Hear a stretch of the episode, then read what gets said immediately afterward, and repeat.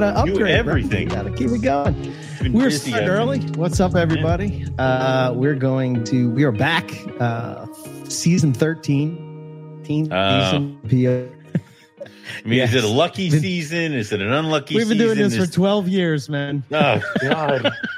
12 years every Tuesday. well, at God. the beginning, it wasn't every Tuesday. But I'm excited Longest for running tonight's show. gig I've ever had. Yeah, I know, right?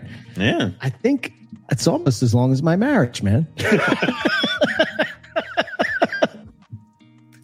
yeah. So Dory was here. Dory was here before I was. Yeah, that Yes. was yeah. hmm She was 2006. So yeah.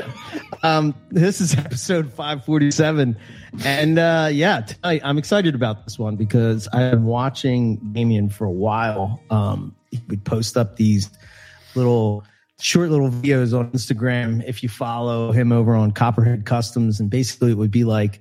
You know, some kind of like jungle music and the carpet python just like coming up over the perch. It's like, you know, see dew from the mist that just came through. And I'm like, man, that must be awesome to watch that every day. And it's sort of like uh, where I sort of get the idea of like wanting to sort of like trim the collection down and sort of focus on having better enclosures, being able to watch them like I would in the, in the wild. Supposed to have to make this happen last year, but you know things happen and whatever. Um, Yeah. And here we are. so uh, we got him as the first guest of 2024.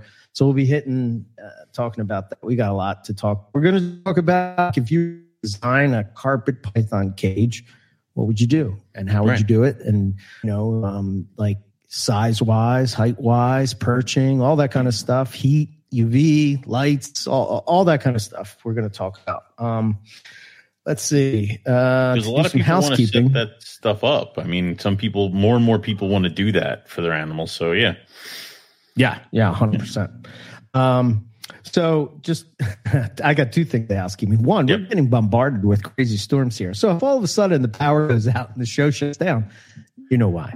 Think Uh, of it but as hopefully- a think of it as bringing you back to the nostalgia of season one, where the show could shut shut down at any moment, and Any moment. any moment, Yes. everything can crash. Yes. Yeah. Yeah, it's like we're So, flying an yes, airplane with one and a half engines. It's good enough. What's up, everybody? Uh, just yeah, his yeah, Robert. His his enclosures are fantastic, man. We're gonna, you know, well, I'll give you a little tease before we even bring them on. Let me let me just show you what I'm talking Oh. about when I talk about an enclosure of what We're watching on YouTube. We're about here. to look at a picture in 12 minutes when it finally loads. So you have time from the point where you're Oh, hearing it really takes that long? I mean, sometimes. There it is. Oh, that is a fun IJ on a stick. How I'm dare sorry. you, dude? Top one, That's a Darwin. Darwin. Darwin. I guess they're all the same now, right? I mean, yeah, the, like yeah, you know, you're getting ready to jump down my throat, and it's like, well, technically, you're somewhat Uh, correct. Well, yes, I know. taking away taking away your Morelia card. Um, take it, take it, take it. I'll uh, learn it back. yeah, exactly.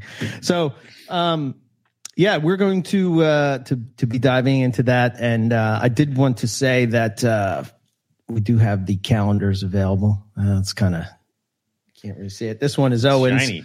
Yeah. but uh you can uh yeah exactly gave me an idea for your That just What? reminds me of that when we got the first calendar printed, and you're like, I took Yeah. pictures of them, but they seem all weird and glossy on my camera, on my phone. It's because you didn't pull the freaking sticker Screen off the lens sticker of your brand phone. new phone. dude that was definitely an old guy move These right are so much but better. i wasn't an old guy what in heaven that was definitely an old guy move Yeah. but it's all good. Uh, what's up, everybody in the chat? Uh, yeah, we're going to uh, be getting into this, and uh, uh, yeah, we got a lot of Morelia stuff lined up for the upcoming season. We have rough scale shows, we got chondro shows, we got carpet shows, tons of stuff that we're going to get into. Anything you want to hit on, uh, Owen, before before we bring Damien on? Uh, no, just um, I updated the website, so Rogue Reptiles was updated, and there's a bunch of stuff over there, including the false water cobra and the rhino rat snakes. And I got through the Chinese king rats up there, so there's a ton of stuff over there. So if you were kind of poking around, um, go check that out again. And that I have two shows coming up. It's the Oaks Reptile Show and the Hamburg Reptile Show uh, coming up. I'm sorry, the Morgantown, whatever the hell they're going to call it now. So I'll be at both of those coming up in uh, January, February. No, no, no, no more Chondro shows. Oh, there's No, my there's my No. uh there's my chondro guy. no, Uh yeah. you Francis get is two. You get two per season. That's it. Two. Two, No. two per Oh, season. my friend. No, We're going no. to have a problem. Listen, I Uh, bet I you have could breed them in a fish tank. So you think so? I could. Yeah. I know I Okay. could. You probably could. I don't know. I mean, they're bred mystical dragons lips, sit on a stick. but you know what? If I lock them in a cage, yeah. But you can't breed IJs though. So, I don't know, man. They come from Ah. around the same area. so Yeah, I how you don't- bred like I don't know. man? Ugh. My bread line? I, what? No, I'm sorry. What? That sounded like a shot. I don't know. I, I, I would never. Enough of you. Let's bring Damien on. What's up, Damien? How you doing? How we going? Welcome to Morelia Python Radio. Thank you. Good. Good, to be good, here. good. Yeah, man. Awesome. I'm ready to talk caging and carpets and all kinds of stuff. So, um, Hey, uh, Owen, after that comment, that's a, that's a cute beard you got going there. Thank you. Thank you. We can't. I mean, I just do you do you have to like oil that, or is it just naturally? And, Uh, I, I wake up looking like this. I know what okay. I'm talking about. do, do people mistake you for an old like kind of like? Do you do the villain twirl when you cackle or no? All, all no, the time. all the time. Good, good. I would too. You have to, I mean, that's that's fantastic. So, um, I guess Owen's we- going to have his, he's, he's going to grow it now. I know I it. can't He un- I does can't this under- all the time. my wife would shave me in my sleep. So, Uh-huh. um, I guess we'll start with uh, Damien. What kind of got you into reptiles, and what led to your cage design stuff? All right, so I got into reptiles when I was 10 years old, so 1998. And I was in probably grade four, and I had a teacher that was our environmental studies teacher. And he would bring in his snakes. He had black headed pythons and children's pythons, I believe. Okay. and I was just instantly hooked. And then they got some guests in that would bring in carpet pythons, and they'd be wild caught ones that they were about to relocate, so they were all angry. And, and Covered I- in ticks. Yeah. yeah, I was just absolutely hooked from from word go, and obviously I must have bugged my parents until they gave in because the next thing I remember, we went to a breeder's place called Russell Grant, and he back then bred all sorts of things. He had scrub pythons and carved pythons. Uh, I think his wife had a red belly black snake. Um, they had green tree frogs. They had all sorts, and um, yeah, now he actually breeds green tree pythons. Nice. But but um, yeah, back then I remember walking along on, on one side of the room there was cages, and down the bottom there was the big scrub python. I remember looking at the scales, going, "Those scales are bigger than my fingernails." and um, his big female actually grabbed him and um, tried to constrict him one night because he'd been in the rat room and uh, then went to clean some cages in at night. You, you, that yeah. No, you never. You deal with rodents after. Yeah. You don't. That no. yeah. So uh, his wife ended up finding out. So their snake room was in a big long shed out in their backyard, and um, his wife heard the dog going off, and she's like, "What is going on?" Went out Mm. there and, and found him like trying to get unstuck, and, God. and ended up going off. And I think shortly after.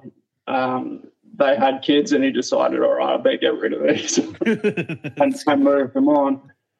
But I remember him opening drawers, and the first drawer he opened was uh, hatching jungle pythons, okay. and it was just like a machine gun, like just all these Yeah, little mouths. yeah. Maybe, not for your first snake. it does kind of turn you off of it. Yeah. Yeah. And then he got along to the Darwins, and from there he waved his hand over the tub, and there was a few strikes, and my boy was the one that didn't strike. So that's that's how I started, and been going strong ever since. I mean, high school was a bit of a distraction, but once high school was As it can finished, I, I got back in pretty heavily. So, So well, I say heavily, but not compared to what you guys have. not not your guys heavily. Yeah. all right. Um, what's the collection look like now? uh, I've got six carpet pythons. Uh, no, four of them are jungles. Cool. Okay. So I, I, that machine gun fire always stuck with me, and uh, I, I could not not do it. So you decided you wanted it. Like, okay, yeah. But in saying that, I had the one snake for 20 years before I got more. right. That's awesome. 20 year old snake. Wow. Oh, he's 25. He, he's the big guy that you showed earlier. Yeah. He's right next to me. Oh, okay. That's cool. Awesome. and that that's cool and that's some a lot of people don't understand that that's that that they they they should hang around that long like they, they're going to be here for a while Well, that Yeah. picture you brought up, that was him earlier this year. okay And that's his condition at 25 years old. not bad he looks good that's I mean, awesome. he only gets fed once every sort of three or four months. At, like Up at, again. like that's that's good solid feeding he's a he's a healthy looking snake Yeah, he's, Yeah. he's big, he's strong. Like, he's just probably just under seven foot. wow Wow. it's weird That's he looks a- like it looks like it looks like he you know it looks like he snagged that right at the botanical gardens oh this takes me back like Yes. yeah Yeah. damn I noticed, awesome. you know, I know we'll get into it about perching and everything, but like I'm looking at the muscle tone on the snake on like the side of the snake there. And what I noticed is when I was keeping carpets and racks, and I talked about this a while ago, is that they sort of lost this. It, well, it appeared that they lost the strength in their tail from Yeah. not being able to climb, you know.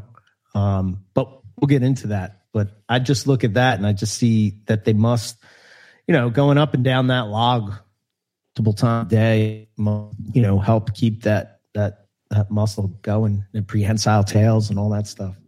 Is Yeah. it? Do you notice that that snake is strong, like when it grabs you, like or you know, like So, if you're holding it, wrapping mine- around you?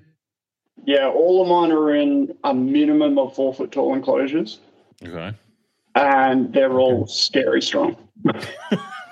Yeah, yeah. as they should be. Like at, at a certain point, they should have some muscle tone to them. I mean, yeah, Yeah, one of my jungle girls, she's um, you'd love her, Owen. She's a bitch. excellent. right, when Right up when my she alley. hits, when she hits food, it's insane. Like, a little scary. Yeah. oh yeah, and especially when she starts tracking your hand instead of the rat. no, no. that's a Yeah, nice that's one. a pretty one. Yeah. yeah, so that there, that's actually a pure jungle with reduced patterning. I like the X kind of halfway down there. Who needs a jag, right, Owen? I, I mean, I. I mean, I- I, know we don't really do jags No, anymore when- when- anyway. when- but, when you came with a snake over- like that, uh, when you came over to pick up your stuff and I showed you the zebra jag that I'd put in like a cage, and it was just Uh-huh. like I, I I feel worse now because I can see him just constantly. I think he's Yeah. got a lot of room to really kind of ramp up, and then I'm like ah, uh, so Yeah, I didn't know about Jags for a long time because I wasn't involved online. mm, And um, then I saw one one day. I was like, "What is that?" And thought they looked amazing. And then I found out about the mural. I was like, "Nah, can't do it." yeah, yeah, And then I found out that you can get pretty close to a jag just through selective breeding, and um, I very selectively built my collection around that. that one looks almost. Is this a white. gelatin? That is a Tremaine line gelatin, yes. ah. Wow. So interesting thing about the gelatins, and even the ones I found in the wild, and the ones that I have and it produced and have seen in other collections, is they have that stripe that goes down. I don't know. Maybe if I do it here, I can uh, do it better. But um, it's like right behind the neck as it goes down. Mhm. Those Yeah. sort of, and it has me and Rob Robert call them railroad tracks. But just interesting um, that that uh, Absolute sucker for stripes. Yeah. Everyone, yep. everybody loves stripes. Just these are uh, these are all pictures you took, right, Damien? Yep, yeah, they're all yeah. my pictures, and that one is next to an enclosure, not in an enclosure. But um, oh, okay, oh, cool. Using the enclosure as a backdrop.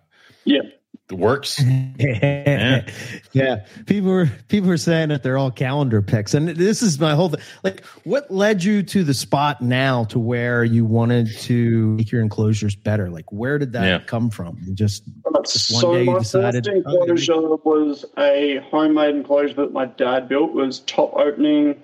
Um, was probably about a three by two by two. And it had a shelf okay. in it and this was back when we didn't have all fancy lighting. We had what was referred to as party globe. So it was just a light bulb that was painted blue. And mm-hmm. that's that's how we kept. And um, good enough. wall mount thermostats, which I now despise. But um, yeah, they were basically jerry rig house thermostats. So it just controlled the ambient um, but what I've since found out is when they fail, they lock the lights to an on position. Yeah. So yes. that's, that's, a real good way to create a pizza oven. yeah. Yes. Yeah. I mean, I think I think my first couple cages were hooked up by a, to a dimmer switch, and it was yeah. like you just like you figured it out, and then you left that dial alone, and uh, the slightest breeze would just send that dial either all the way on or off. So. I mean, good in theory, but like we've come so far with technology, it really surprises me that enclosures still get sold to this day with those same thermostats in them. Yep. Yep. And then yeah. people go and put 150 watt ceramic heat emitters, and it's just like, what are you guys trying to do? Like, burn their house down. yeah. yeah. Yep. Well, yeah, I the think other thing people don't realize is that the wiring has a heat rating, and I almost guarantee 150 watts ceramic heat emitter is going to exceed that. Yeah. Oh, yeah. yes. 100%. Yeah, it's it's like um I think that that that when you're getting for when you're first getting in the reptiles, the idea is that they have to be warm or be able to warm up, you know, and and I think we're always focused on making sure they're warm. Where I found, especially with carpets, like too much heat is worse than too cold. Like yeah. they, as long as they, they, you know, they can get back to being able to warm up uh, at some point, you know, they could they could withstand a little bit of cold. Whereas if it gets too hot, that's that's it. It's game over. Yeah. I don't know. So when I was uh, probably eleven or twelve, we travelled around Australia uh, by car, living out of tents for three months.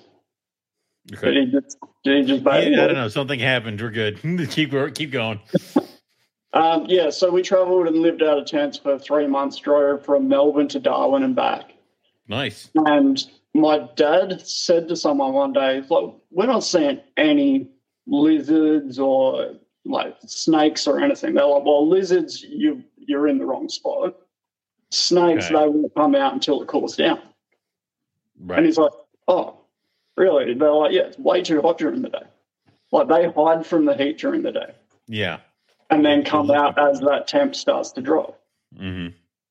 So, yeah, I think the whole keeping them, people seem to still think that you got to heat the whole enclosure. And I think that's something from the past because I remember when I was younger and we were using party globes saying to someone, well, can't we do a big enclosure? And they're like, you'll never get it hot enough. Right. Yeah. And I and I and I know that mentality because it's like you'll never get the cage hot enough. Well, I don't want the cage doesn't need the whole cage doesn't need to be hot enough. A spot of it needs to be like yeah. that's yeah.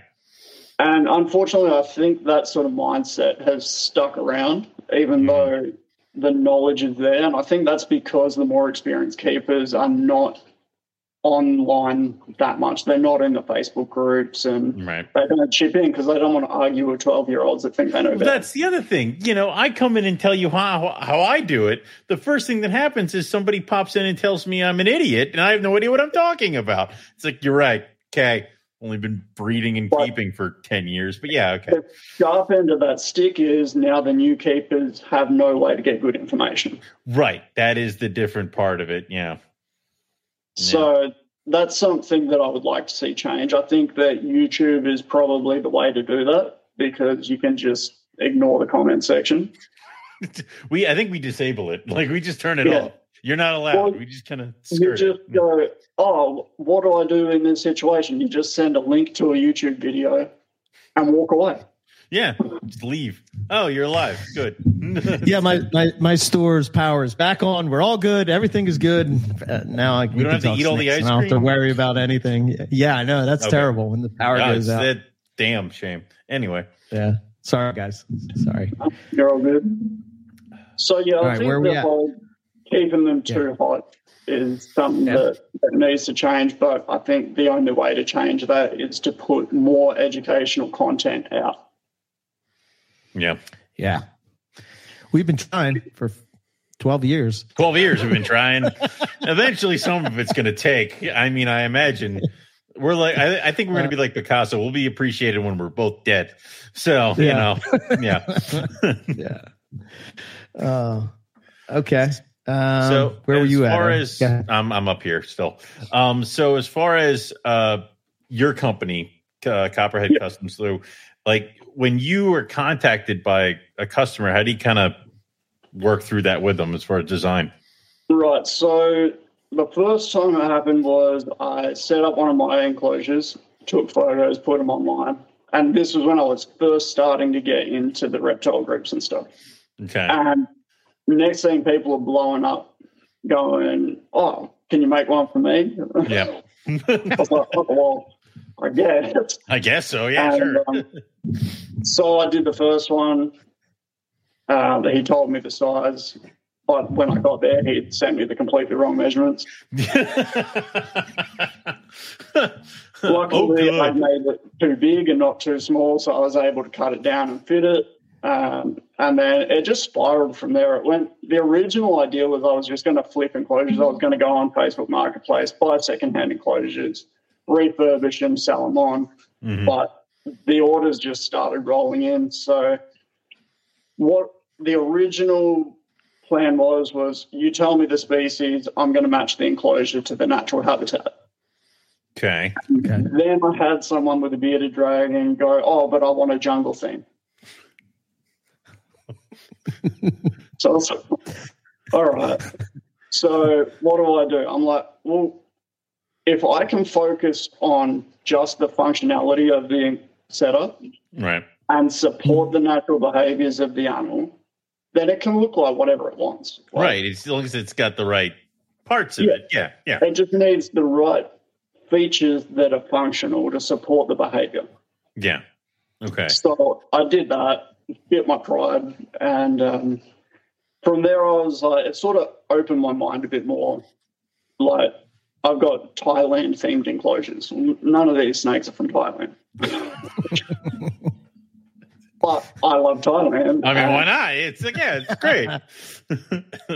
So, um, yeah, it, it opened a few doors that way and really made me focus on studying the behaviors of the animals and building a setup. The, the reason my slogan is enclosure, exhibit, habitat is because a habitat requires the functionality hmm whereas neither of the others do. You can have a completely empty enclosure with paper on the bottom and a heat light, and that, that's great.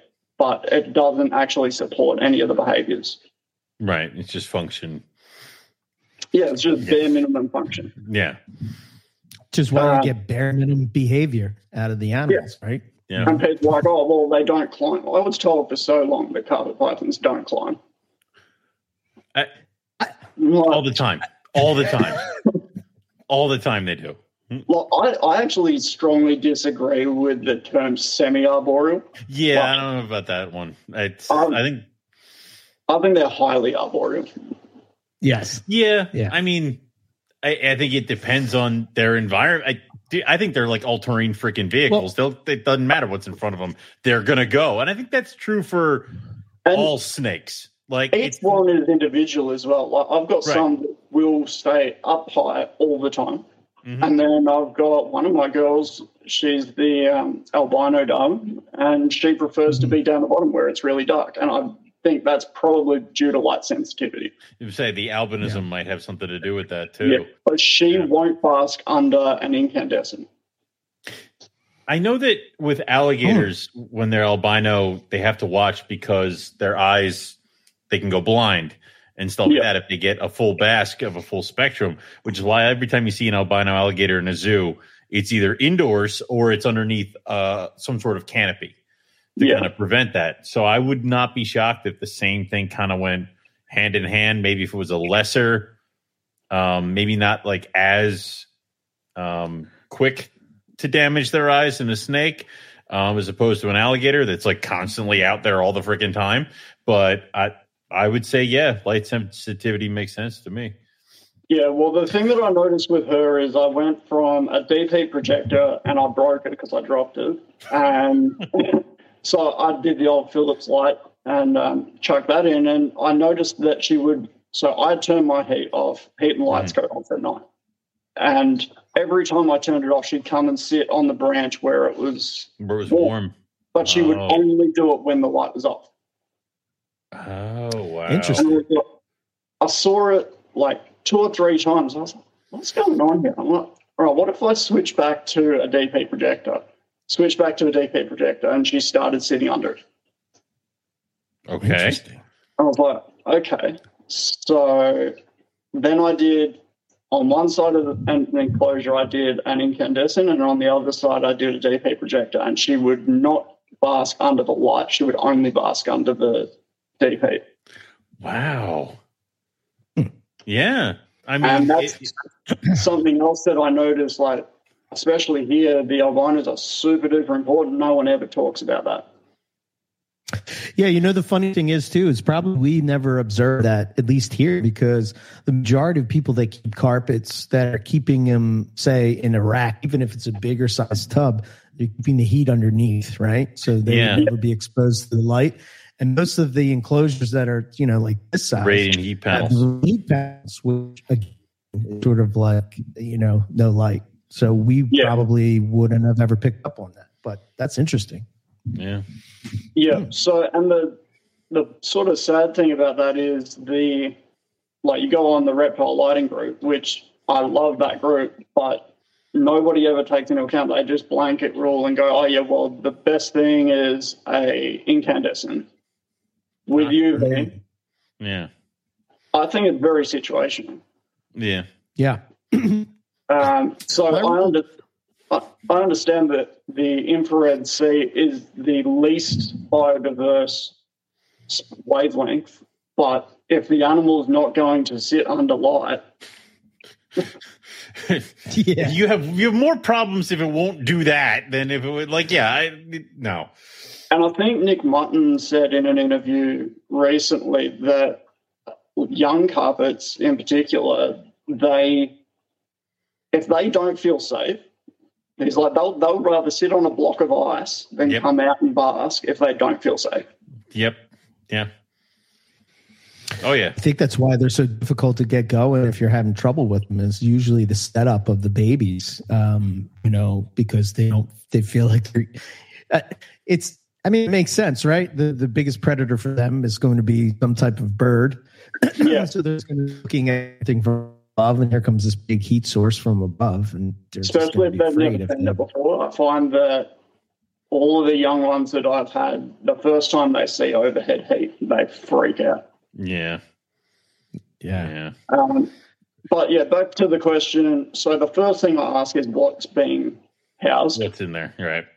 Um, then I will generally try and convince them to go with a bigger option because most of the time they're picking something that they've been told on a Facebook group, like a four by two by two for a carpet, which I don't agree with. Okay. Um, I I think carpets need that height.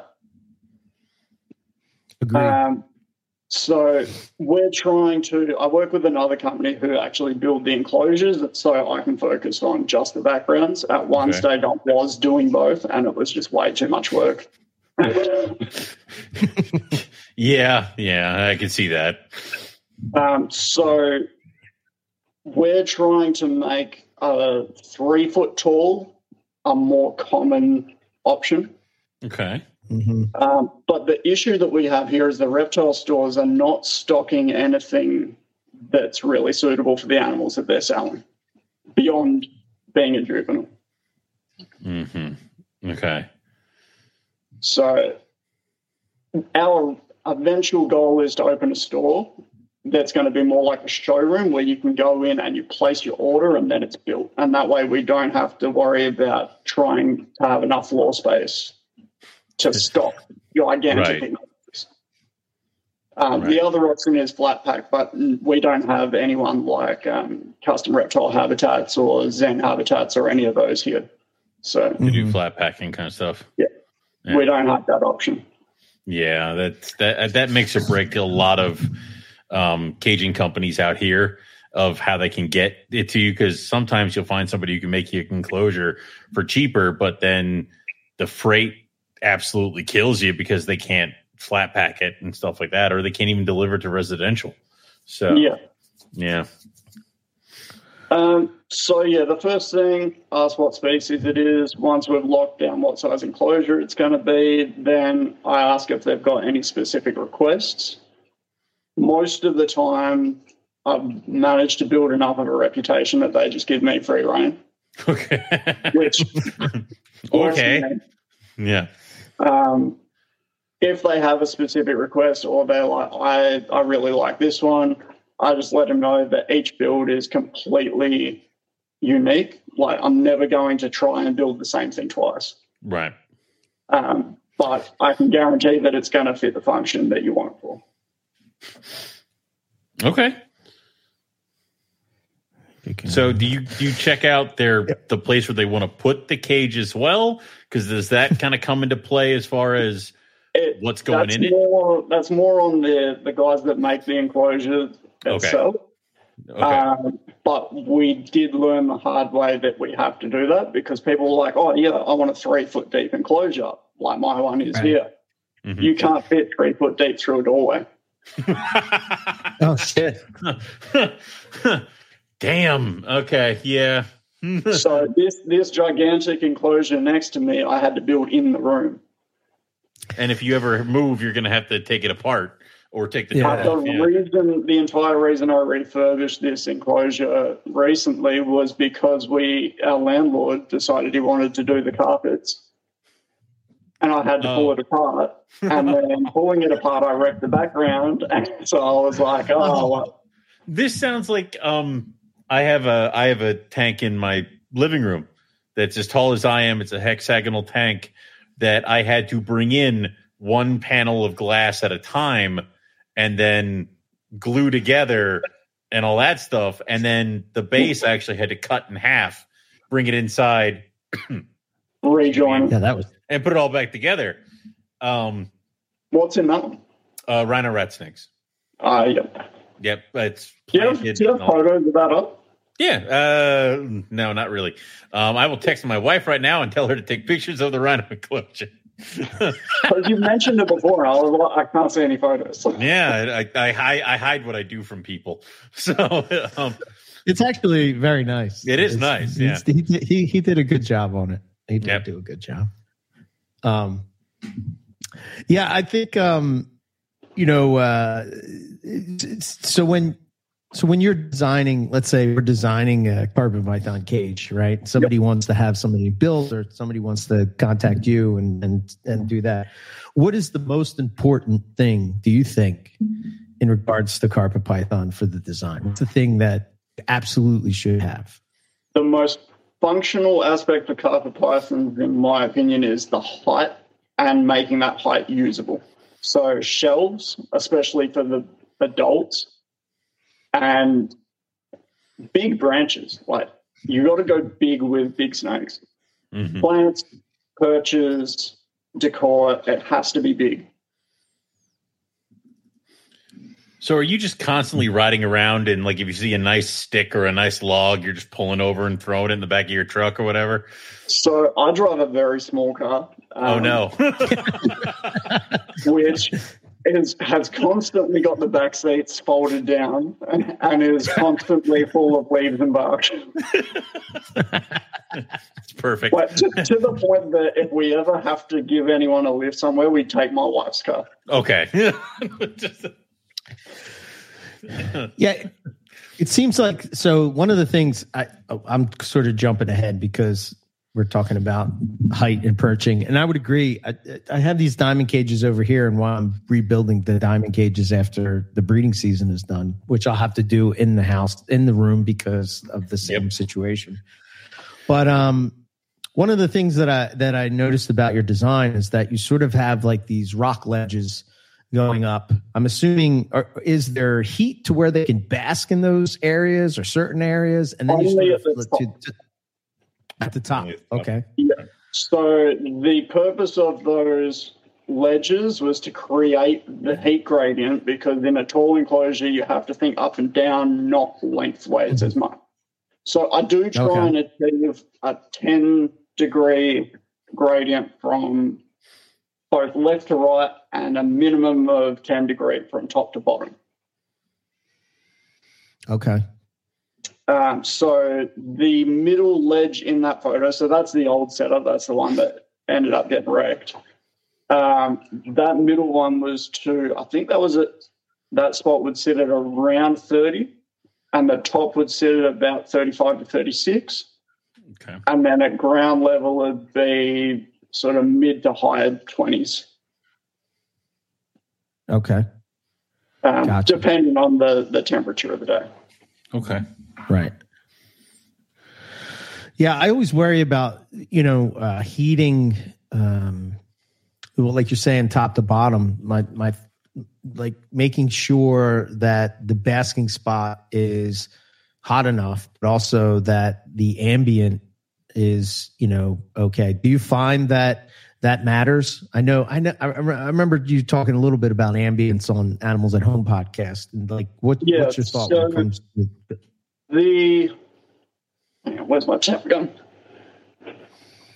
The ambient at the bottom is 24 degrees. Okay. Um, and then middle 26, top 27 basking zones, probably about 36. Okay, so And then I just let the snake decide what he wants. I just make it available to them. okay, so then Okay. you're just giving them basically the options that they can choose wherever they want And to they'll go. figure it out. or they- Yeah, Yeah. I I think something that happens too much in the reptile world is we try and play God. We try and dictate what these animals want, and I think that there's not enough education out there for us to do that. Okay. yeah, I like. I, I when you are you attaching those um, logs in any way? Uh, So when I build the backgrounds, I create like a uh, like a groove or a ledge for them to jam into.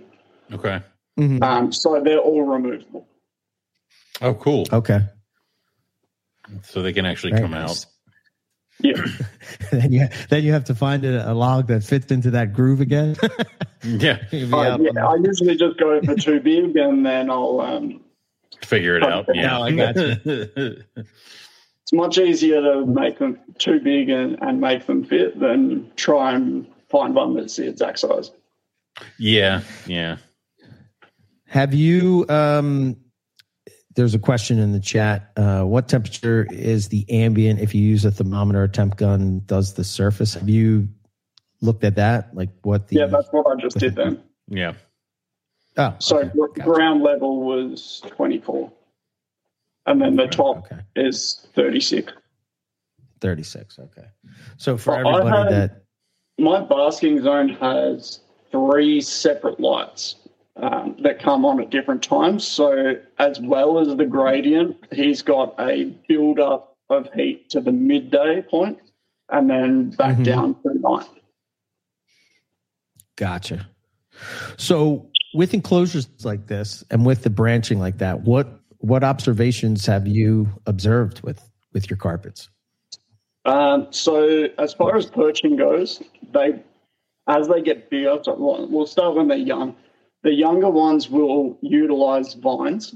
hmm They'll perch a lot on small areas, hang on vines. Once they get bigger, they prefer to wedge themselves between two surfaces, so forks and branches, uh, where the branch meets the wall. Um, and as far as hides go, I make built-in hides where they can wedge themselves down into them. That's Okay. cool. Um, but yeah, as far How as do you- person goes, it's very much age dependent on their behavior. Okay. How so? What What are you noticing different between, say, a baby and an adult? Just where they're perching, the amount Yeah, that they're the, the babies don't really care when they're perching. They don't care so much about being wedged into like the V of a branch or, or up against a wall. They um pretty much only come out and perch when it's nighttime and when they're out hunting and exploring. And then during the day, they will hide. And I use visual barriers. So I use hanging plants and stuff like that more so than a box that they can go into. So Mm. I posted recently a couple of um, videos of my second youngest girl, and up in the top corner, I've got the branch goes up and sort of levels out, and there's a spot that she can sit up there, and then I've got a big fern that hangs down, um, artificial fern that hangs down, and she's usually up there, but now she's going down to it must get too hot up there during the day for her, so she goes down to the midsection and hides under a different plant down on the opposite side. Okay.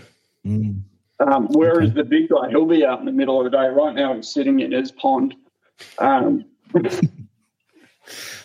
but he'll he'll sit out in the middle of the day. I've noticed that he will sit under the um, jungle dawn, so the full spectrum LED. Hmm Okay. He sits under there a fair bit. Um, and one of the other older ones has started doing it as well. She's got a full spectrum spotlight and she sits under that. And I think that's from the research that I've done, it's they can actually see that spectrum of light better. Mhm. And that triggers the part of their brain that goes, well, that's where I need to be to get warm. Right. So Mm. now I'm using LED full spectrum spotlights in the basking zone to add Okay. to the to sort of tell them, all right, well, I don't want to confuse them. If I've got it on the opposite side and they go and sit on the cool side thinking that they're going to get warm.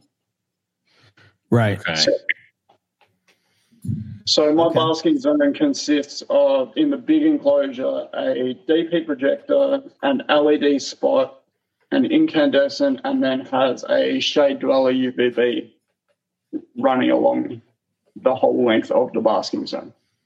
Hmm. Okay. And then I use real slabs of rock to absorb the heat. Okay. That was one of the questions. Um, the the background itself helped with the ambient temperatures. It looked like it would retain a lot of heat. So Yeah, Okay. it absolutely does because the board that I use is actually used for insulation. Oh, Oh, it's okay. like the like the the foam board kind Yeah. of. Okay. That part, I think for you guys, they make that like pink. yeah, it's really like the Owens dense one. Corning stuff. Yeah, yeah, yeah, yeah. Um, it's not that popular here, but it is getting easier to get. Um, but yeah, it absolutely helps with the ambient. you guys also have. I heard Luke um, talk about it all the time from Beach's Scaly Beast. Is um, a beast is um, I think it's called tile pointing, right? Or or some Yeah. kind of roof something that you guys are always making So- backgrounds out of. Yeah, I use that a bit, um, but I've started playing around with other stuff that I can carve more like cement, but trying to find a way to make it lighter weight because when you use cement, it just gets insanely heavy. Yeah. um, but tile pointing is it's similar to Drylok from what I can tell, but it's an acrylic, um, acrylic based cement basically. Okay. Okay. Um, but it's naturally waterproof, which is the big advantage because you don't have to seal it. Okay. Yeah, we have. You- I, I haven't used. use Do you guys have Zoopoxy there? Anything like that? We can't get Zoopoxy. Um, Yeah. Do you know Brad's bioactive builds? I've heard of No. them. Yeah. Uh, he's, he's on YouTube. He makes incredible stuff, and he I talk to him a lot, and he's just started using Zoopoxy. He's like, his stuff is incredible. Um, but yeah, we can't get it here. The closest we can get is just so ridiculously expensive that like it's just not even worth it. Um, but if you study how to manipulate cement and make thicker mixes and lighter mixes and stuff, you can very easily work out how to do it. It's it's crazy what you have to learn when you're just Mhm. trying to build a snake cage. You know. Oh, yeah. You- you- My wife's come home and I've been watching like videos in Spanish of guys building like a concrete rock fountain. And she's like, what are you watching? Like. I'm learning. Yeah, this is important. uh, this is like school. yeah, I need this. But you have, if you Great. want to, if you want to do something like what I'm doing, especially on the scale that I'm doing it, and you want to keep progressing, you've got to look at other industries. You can't just type in how to make a reptile enclosure. Um, yeah. yeah, You've got to think outside you- the box. Yeah, you're sort of paving the way, if you will, you know, because it's not really. I mean, it's it's recently that this has sort of become a thing where people are sort of like trimming down their collections and making bigger enclosures for a smaller amount of animals, if you will. Yeah. Um, Yeah. at least with here my um, with my youngest snake, he's I'd probably be about a year now. But when I first got him, he'd only ever been in tubs, so I was like, oh yeah, I'll quarantine him in a tub. And so I got a, a taller tub so he could climb and put a branch in there, and had all fake plants in there so he could hide and whatnot. And what I noticed was he wasn't actually basking; he just wanted to be up high because that's where he felt safe. Um, and I think that's something that if, when you look into carpet pythons and sort of study their behavior, being up high, being an arboreal snake, most arboreal snakes will do this. Um, I've seen, I actually learned this from the guys that keep venomous with um, black mambas and stuff like that. He's like, the easiest way to keep them under control is to give them something nearby that's higher than you are because they want to go up.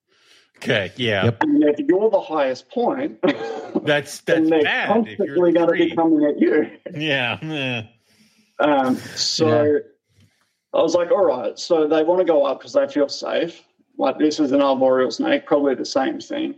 Um, so I'd take him off the perch, put him on the heat mat, straight back up on the perch. And I was I'm like, and he'd come from Queensland so, down to Melbourne, so big temperature difference. I'm like, he, he's going to get sick. I'm like, what am I going to do? I'm like, I don't want to, like, if he wants to be up high, I should be accommodating that. I shouldn't be taking that away just so he gets heat. So I was like, Yeah. well, I'll get a small enclosure. So contacted the guys that I work with. They got me a small enclosure built and um, put overhead heat in. He sort of looked at it and freaked out a little bit, went and bid. Um, as soon as I seen that he was doing all the right things, I built up the enclosure with lots of fake plants, lots of cover, um, like a fake plant sort of screen wall on the back. Mhm. And he went straight into that and hid. And Mm. this is, I think, where most people go wrong when it comes to going from a tub into an enclosure is they want to be too hands on. Right. They, Okay.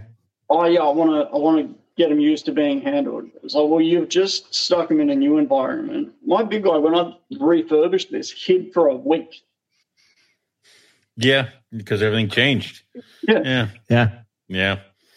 So I think utilizing lightless heat can be a really good way to transition from a tub into an enclosure. Have your heat during the day, your heat lamp, so they get used to the overhead. Mhm. But at night, for maybe half the night, or even to start with the full night, Mhm. have a spot where they can go and sit on something hot. So whether Okay. it be a heat mat or something like that, or a, if you have a DP projector going, have a spot. So they're sort of getting that. Well, during the day, I'm not going to come out because there's too high of a risk of me getting heat. Mhm. Mhm. So in the wild, what would they do? They don't come out during the day. It's too risky. No. They wait until the sun goes down. Rocks and road are still hot. Come out, Mhm. get heat, and that's why everyone finds them on the road. Mhm. So instead of trying to play God and go, no, I'm not giving you the height, you can sit on the heat. You're getting a small tub where you basically don't have a choice. I was like, no, I'm just going to recreate the situation that it would be in the wild. Right. And so Right. to start with, I had a DP projector in there. And Right. then uh, as we got more confident and took more feeds and got established, and I didn't handle them during this time at all. That's important. yeah, that's That's an important. That's my favorite thing where it's like I've tried to feed the snake six times and it won't eat.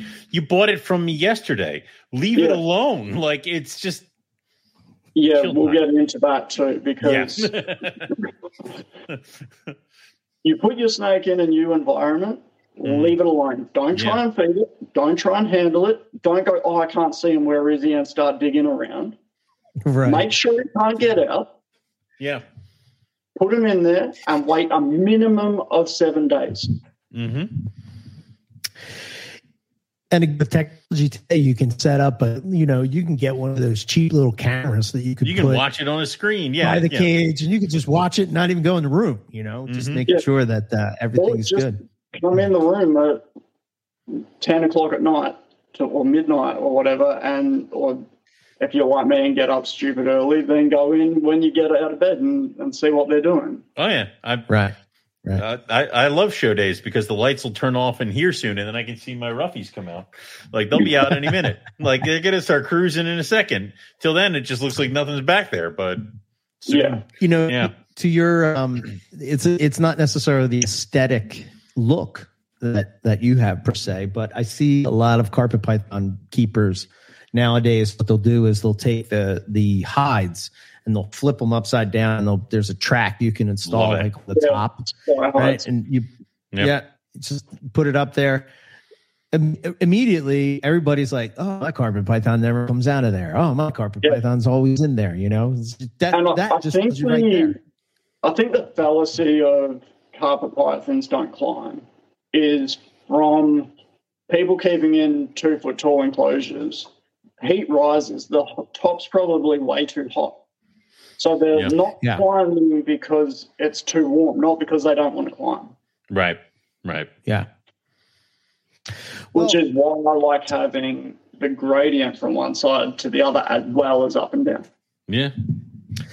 I'm. I- I know in the early days, I, I sort of when I was first getting into carpet pythons, one of the things that that we sort of had that we had this uh, animal plastic made. It was called a carpet python cage, and it was what was it, 15 inches high, I think. Which even still, I, I don't think that that's high enough. Um, but um, they put this shelf in there, and I don't know. My snakes never used the shelf, right? It- they would always be on top of there you would have like uh you know hot box owens has this too where you have like those you know like, like those bigger tubs that you use as a hide box slash nest box or whatever would sort of be right underneath the shelf and they would sort of you know get themselves right in between the bottom of the shelf and the and the the hide. So it sort of started to be well do they really need that? They never use that.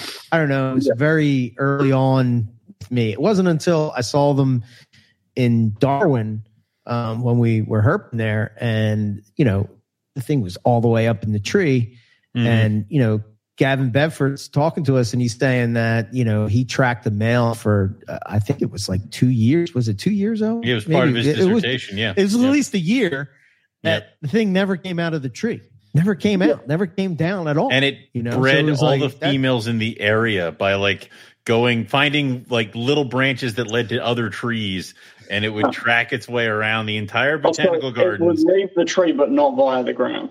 Yep yep Yeah. not via the ground it would Yes. go from tree to tree yep And Yeah. I think Okay. that's where it clicked for me that it was like, okay, seeing the animals in the wild, observing what they do, I'm doing it wrong. The animal's not not using what I'm giving it, and I'm doing right. I'm doing it wrong, and need to figure out how to you know make it better so that they will utilize you know what they're supposed to do, go up. Mhm. You know. Yeah. And so you got that educational piece of knowledge from seeing it in the wild. What I think would probably have made the difference would be a visual barrier. So my girl, the uh, very defensive jungle, um, she sits in this spot in the very corner that's actually out in the open. She can hide. There's plenty of places to hide. But the difference is that's where the bamboo thicket is. So from the back of the cage to the front of the cage, she feels hidden, even though she's not jammed under something. Yeah. So I almost wonder in that situation if you had hanging plants in front of that shelf, perhaps the snake would have felt safe enough to sit there. It may have just been that it felt too exposed sitting on that shelf. I, I like that because um, when I built my my wood cages downstairs, um, I I, I kind of balked at the um, price of what it would cost to put all glass doors in the front. So I ended up cutting down the sides with wood, and that's where one of the basking shelves is. And the snake is up there a lot because It you're feels walking hidden. by, it, you can't see it. It's up there. It's not tucked in, but it's a good Yeah. spot. I think So, a big thing is people don't ask the reason why enough. Like it's like we're trained out of being curious and questioning things. mhm. It's if you can go, okay, I know that this animal wants to be up high. Right. Why is it not utilizing that? Does it not feel safe? Is it not the right temperature? Is it not big Right. enough? Like Right. And And something like with shedding, like people, oh, like my snake won't shed. What do I do? Oh, soak it. Oh, inject the rat with water. Do this. Jesus. So no, you want to know what to do? Work out why it isn't shedding right. Right. what's the um what's the the shed ease? Just spray that on it. Like Yeah. what the hell is this crap? like it's But even that, okay, why does this work? Because it's rehydrating the skin. Okay, so the reason why your animal's not shedding is because it's dehydrated. Why is Right. it not? Why is it not hydrated? It's got a water bottle. Okay, well, maybe it doesn't want to drink out of the water for Maybe one reason or another. maybe Well, drink to I- the scales or once it, it requires fresh water all the time or moving That's a, water. a big one. Like people Yeah. like, oh yeah, I want a big water bowl so we can soak in it, and then go, oh well, uh, he's got heaps of water. I'm not going to change it. No, no, no, no, no. I have I have cat litter pans as my water bowls for my white lips, my olive pythons, my uh cribo, and then I have small like like ferret litter pans is what they call it for my false water cobra. They they get changed all the time because the snake is in there all the time. They love to soak and drink. And they need fresh water to do that. They can't just no. Yeah, I think so that's where I think went wrong with big. Andres. Yeah. Um, I find the misting. So I've got a misting system on all of these enclosures that actually runs off my outside tap. I don't have to have a reservoir. Um, Okay. Ah. it comes in the window and um, has a smart device on the tap so I can control it. That's cool. Uh, and they get a five minute misting every three days. Every Okay. single time, if they're out, they will drink off their bodies and off the leaves. I wanted to get a fogger if I was going to do um, green trees because I kind of wanted to do a fogger for the rhinos, but they just swim in their water all the damn time. They're like constantly in their water. So I'm like, I don't even. I, it, what benefit would you guys have from a fogger? So Yeah, Maybe. so I run a fogger on my really big enclosure, okay, um, and that runs straight from the pond itself. With that's got the running waterfall. okay. Um, but that is more for the plants than it is for the snake. so do you do because I have a mixture of live plants and fake plants because there's certain plants that I like, but I cannot keep alive for the life of me. So I found plastic versions of those plants. So Yeah, I do both, so it looks nice while I work Yeah. out what to survive. it's uh, the ones that I get at the the hardware store that it's like this thing likes dark and being left alone. Perfect. Like, and then you set up the UV, and the little UV that I get in the cages is enough for the plant. But Yeah. I can't keep a fern alive to save my goddamn life. My ferns hate the heat. The, I think it's the heat that kills them. I Yeah. can't keep ferns alive, so all of the ferns in my stuff are fake ferns. I, I found some good fake ferns at Walmart, and I just bought the hell out of them. And Yeah. uh, the craft Yeah. stores, yep. yeah. Um, What What do you use as far as live plants? Is, is there a go to live plant you use? Um, now that I've got the For misting carpets? system on, I've got much better success. There's a species of Dracaena which kind of looks like bamboo, which Mm. tends to do really well. As long as there's Okay. a misting system, it needs high humidity, otherwise it just dies. I learned that the hard way. um, Parlor palms and cascade palms seem to do all right. Uh, Ficus benjamina does well. And then the creeping figs do well as well. Nice. But Gotcha. I think that they're easier to keep alive in bigger setups than smaller setups because you don't end up cooking them. Gotcha. Yeah. Um, I think you said this earlier, but Joshua had a question real quick. What cage? What would be the dimensions that you would recommend for uh, uh, carpet python? Uh, what age is the snake? Mm. I'm going to say adult. Let's go with adults. Adult. um, absolute bare minimum for an adult that hasn't been fed to a ridiculous size. Okay. Look at you going. Eh, well, Um, only ha- I only have one still. All the other ones are gone.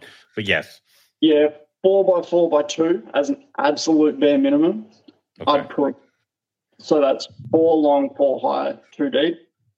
Um, preferably four wide, six tall, two deep is better.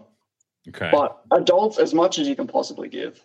Honestly, this one next to me is a five by six by three deep, and if I could, I'd go bigger. That's I think you sent me a picture just so people get an idea. What size Oh, is that? That's that's the Jesus. big enclosure. That's the one that's Yeah. next to me. So That's the the uh, that's the one that my Darwin's in, Okay. and the picture you posted before of him perching on the branch looking small. Now you can see why he looks small at seven foot. that's Very that's cool. I'm, I, my my dog is asleep right here, and I'm like, "You still breathing?" Because the second he's gone, I'm redoing the living room to make room for diamonds, and that's the kind of cage I want. Like, I want something huge. You still breathing?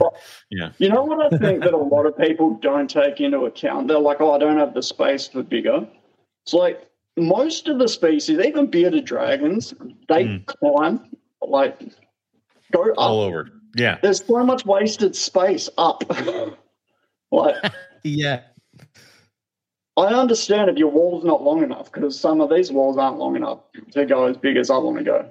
I have considered getting a six meter long uh, by three meter wide shed and just segmenting it Yep. into um, big walk-through enclosures and just insulate the whole shed.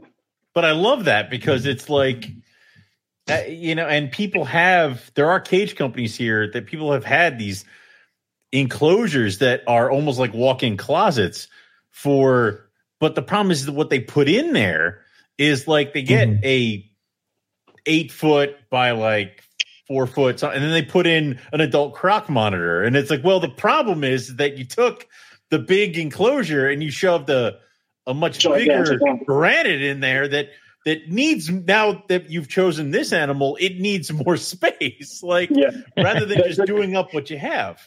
There's a guy on Instagram that has a croc monitor, and he built an entire room with Yeah. like a little mini swimming pool and all of these. It's turned it into an entire jungle, and they videoed releasing it, and this Yep. thing was running and jumping from tree to tree. around How this, cool that? room. That's awesome. Yeah. Like, I'd be in big trouble if I lived over there because we can only have native species. well, I'd be like, "Oh, how far can I take this?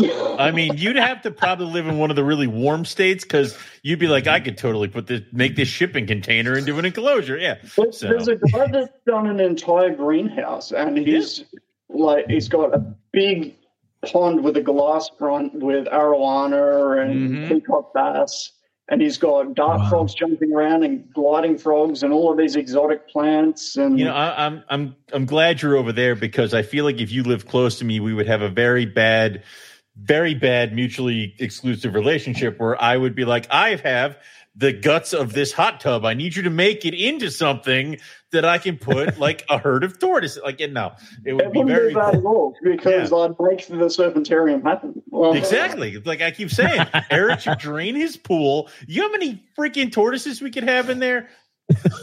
Herd of pancake tortoises Uh, yes. and my Gila monsters. Uh. yeah. See, it's all they're all right there. So Yeah, So- I'd, I'd be in big trouble if I could do retics or anything like that because I just want to do a whole, just buy a warehouse and just deck it out. As an indoor Yeah. Oh, yeah. that's why that's why I was living vicariously through Ari when he was setting up his thing because I'm like, yeah, yeah, Oh. I put gl- I put glass on that like oh, wing. Oh, yeah. put something there. Yeah, it's great. Yeah, do it. That's the So. first thing in a long time that's impressed me. yeah, yeah, Like, that- I, Yeah. I've got to get out there and see that. It's yeah. they've done such a fantastic job. I love that kind of stuff. Well, the 2024 Carpet Fest will be Yeah, there in yeah. Texas. It's a little bit of a long plane ride for him, though. It's it's just a, A little bit. little little bit of a tough trip. Yeah, Of course, it is the same week that I will be leaving for Australia. exactly. Oh, wait. you Pass each other. exactly. You guys can just plan it. So you, Son yeah. of a bitch. We'll just switch. Yeah. yeah, if your planes Uh, get close enough, you can send that message back and forth. Yeah. Well, How do you so with it with a tall enclosure like that? What about airflow? I think that Yeah. that a lot of times something that's overlooked, especially when you're humidity and all that kind of stuff. Like how how are you uh, Yeah. dealing with that? All right, so let's start at humidity now that I've mentioned that I run misting systems on all Right. of these. People saying that carpet pythons and humidity are a bad combination. To me, that's the same as people saying that bearded dragons can't be kept on loose substrate or sand.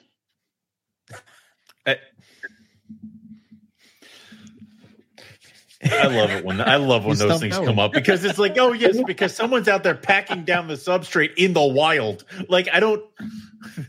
Go and watch Fry's channel and see where he's finding these animals. There's a lot of loose substrate.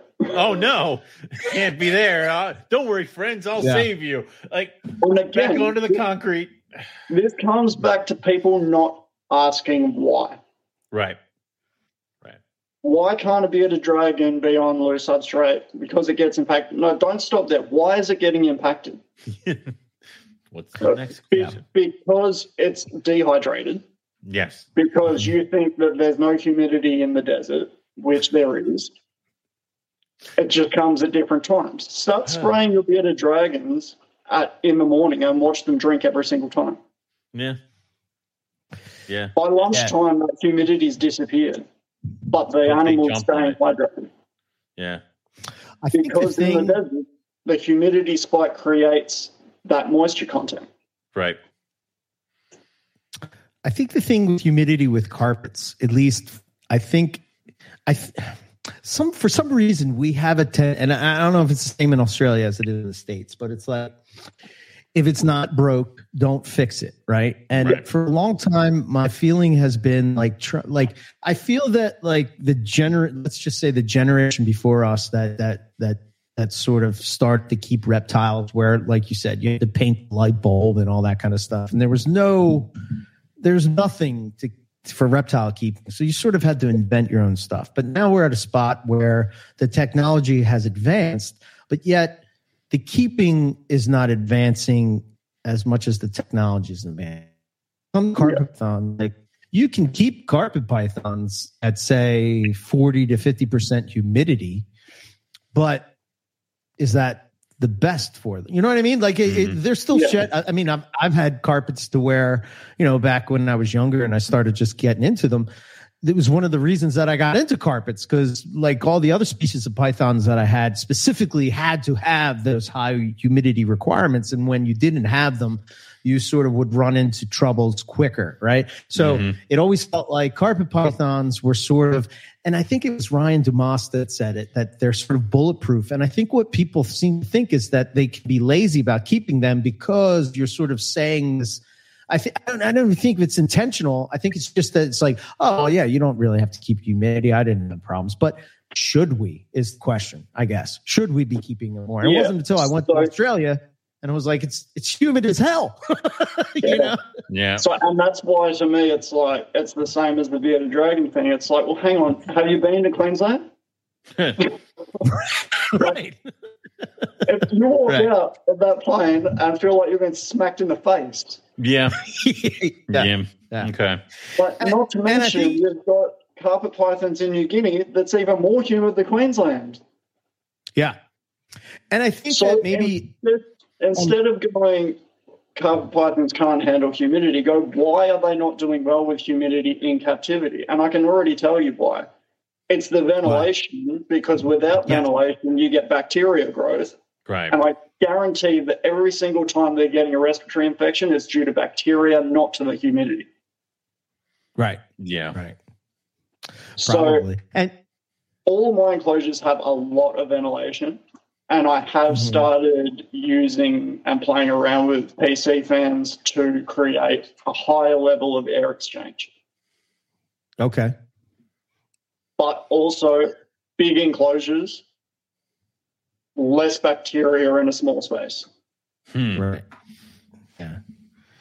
Yeah, I think um, the other thing when it comes to humidity is, at least here in the States, that I've found from talking to people from all over from different spots, right? If you're on the East Coast, let's say you're from Florida, you may not have to do anything for humidity because the humidity is already very high from where you're at, as Yeah. opposed to somebody that's living in Colorado who has like 1% humidity. So you, you have to compensate where you're at and it's not necessarily like you you might be able to cheat on the east coast so to speak right and not have to worry about it but like you're definitely going to have to do something about it if you're in the desert you know um, Yeah. i think that's what people Keepers Okay. in Queensland, like they can keep carpets outside. If carpets couldn't handle humidity, then they'd all be dropping dead outside.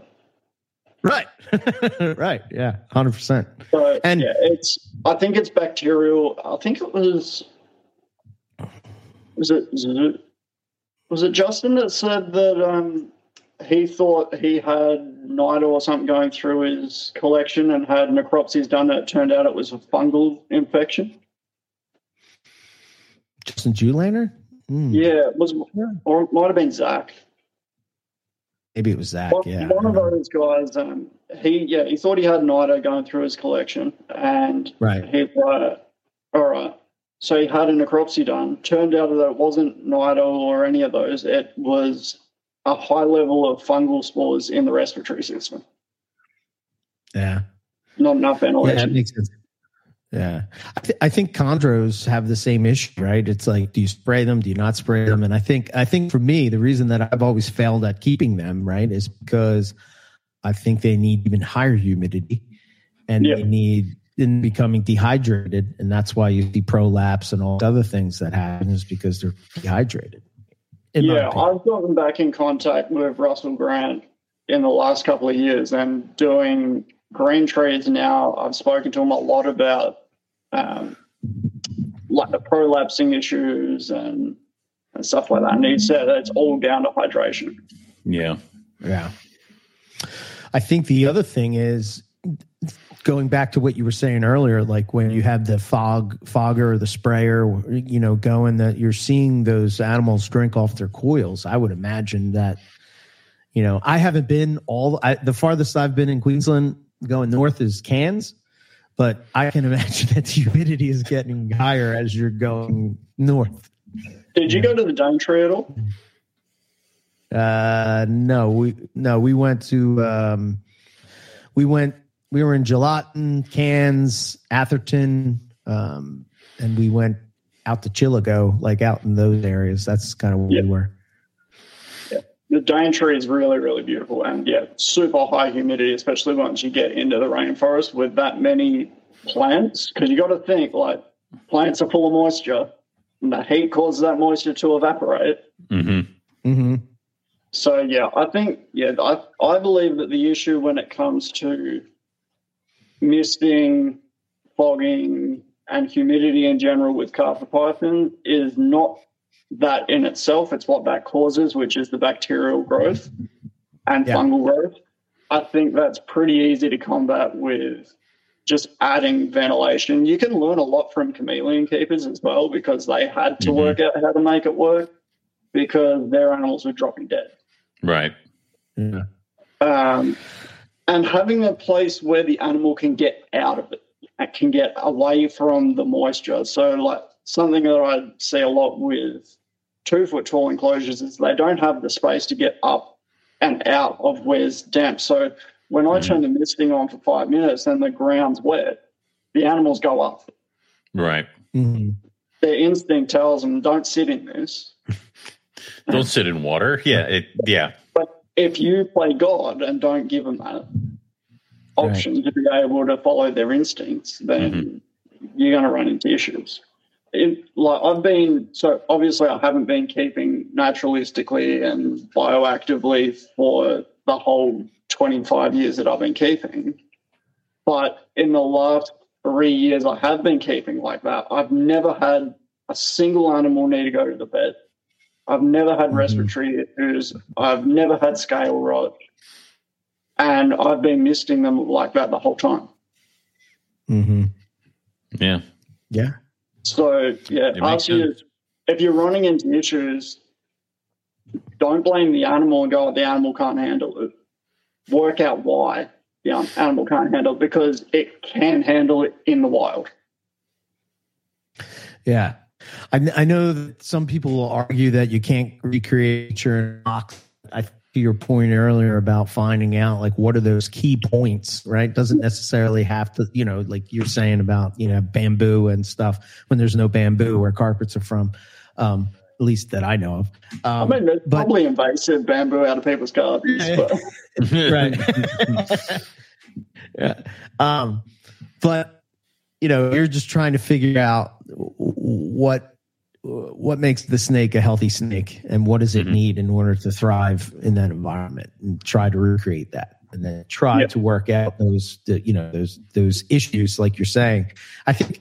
I think that's the other thing, right? Everybody's looking for that cookie cutter sort of Mhm. recipe, like we're baking cakes or something. Like, oh, I, Eh, That's why I kind of think care sheets are kind of kind of don't know, they're good and bad, right? But the bad thing is, is I think at least for like you know keepers that I know, it's sort of like they they just follow this recipe. They're not paying attention to our snakes. I remember years ago I talked about this long many times on MPR. Like for the longest time we were keeping you're told nine, pythons need to have a 90 degree hot spot when you're keeping them like and back then we are growing them up in tubs and they would all be pushed against the front of the cage and we're like "Ah, i wonder what they're doing they're in their water bowl because they're trying to escape the heat it's too 'Cause hot it's too When you hot, turn yeah. it down to 85 you know as a basking spot and then all of a sudden you know now you're seeing more of them using the ambient back and forth i mean I think that is an advantage to keeping in bigger enclosures as well. That you get to experience that behavior and try and work out why.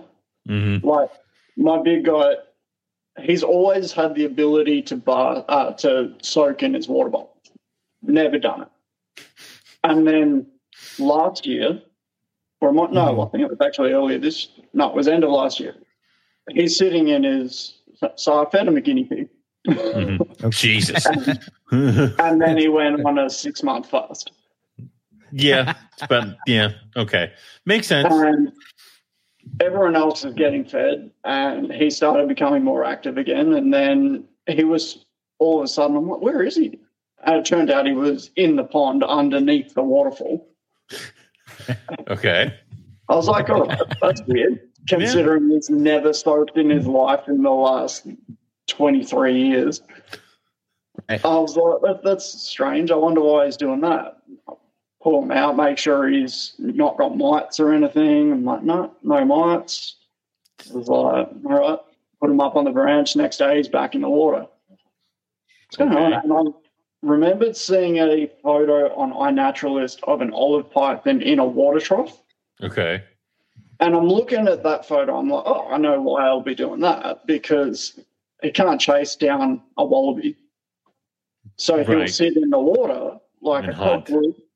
when that wallaby comes along, has a drink, bang, got himself a meal. So I'm like, well, it's been a while since he's eaten, even though he had a big feed. I wonder if it's in response that he's hungry. So I'm like, I'll give him a large rat. Okay. And as soon as he smelled that rat, so he'd sit with his nose sort of just above, and as soon as that rat came in, tongue, I was like, oh, and then bang, Bang. Yeah. Grabbed it, dragged it in the pond. I'm like, right now I've got to drain the pond. Yeah. Great. Okay. Cool. Thank. Yeah. um, which, if you're doing water features and big ponds, get a wet dry vac. Yes. okay. That's Yes. good to know. That, Yeah, fantastic. Water change, tunk. Exactly. If you Josh- can't pull it out. Yeah. Joshua in Um, the chat was just asking about do you do uh, ponds and waterfalls in your enclosures? Uh, Uh, so yeah, the big enclosure's got a pond and a waterfall. The smaller ones don't. Um, they've just got water bowls that are fed by the misting system, gotcha. Okay. so they get fresh water. Um, if I'm not doing a pond or a water feature, then I prefer a smaller water bowl, um, just so they get that constant change of water, Yeah. um, Yeah. and it makes it easier to clean. I- If I ever have to, when when I have to break down the rhino cage, I'm putting a waterfall in again Yeah. because it's one of those like I'm not doing it right now; it'd be way too much. But if I'm already going to have to rebuild it, hell yeah, I'm going to add a waterfall and stuff like that because it'd be My eventual aim is to have water features in all of them. nice. Yeah, Because that's the other thing. You find them. Where, where do you find them in the wild? Along creek and river systems. yeah. Well, Yes. and it's also cool In like, the with- trees that are along with, the um, creek. with some of But the guys that I got, they like to hunt the fish and stuff like that. So Oh. it's Yeah. like have a cool kind of water feature, couple of minnows in there, and every once in a while, if they're hungry, go snag a fish, and it'd be kind of cool to see that. But you know, you got to make Oh. sure the fish will live. like, yeah, Yeah. yeah, I want to do one that's got instead of a substrate dam has a shallow fish tank in the oh front. yeah, yes, oh, and nice. try that. Okay. See That'd be see if cool. I see any different behavior with that. Um, Um, I'm he's my I'm blank. The Mertens. Um, God damn it, Uh, Mike, Doc Mike. Mike, Mike Um, monitor, Mike's yeah. monitors who does the uh, he has the Mertens monitors and he has a a viewing window so when they're underwater and stuff like that and you know he can see all that stuff that they do when they're swimming and, and something cool with there. him that I think was like I don't keep monitors, but I still Mm. watch his content because I find people like him that think outside the box really, really useful Mhm. um, and trying to implement. Same with like the venomous, like giving them somewhere high to focus on rather than focusing on you. right Um, right. and one of the things that he does is he's got a hollow log with holes drilled in it above water. And he said he did that because the babies, like, he's like, I had this theory that the babies would sit in trees above water. So if a predator came, they could bail, dump in the water yep yep Mhm. jump in the water, and go. And then it sort of made me think, well, there's a kid here called Miller Wilson that does a lot of survival videos and goes up bush all the time. And he finds carpet pythons all the time. But unlike the herp channels and stuff, he's not just road cruising. He's like deep rainforest, walks in. And um, I remember a lot of them are on logs that are going over the rivers. I was like, all right, Yeah. well, why are they there? Like, they're not there for food because they're too small. it's a Like, lot so of them. there? I was like, I wonder if it's a safety thing. And like, he's got footage of some of them bailing off the side of these logs into the rivers. That's what a lot of the water snakes do around here they're usually around the creek and then it's like oh I'm gonna get close to this and I'll take a pic and it's in Yeah. the water And you Mangrove gotta- snakes in, in Yeah. Asia, like, there's a lot of stuff like that. If you sort of think outside the box, I've heard a lot of people that are keeping carpet pythons in tubs. If they've got a perch, they find it a lot easier to get the carpet python eating because the Yes. carpet python's in a spot that it feels safe. It's up high.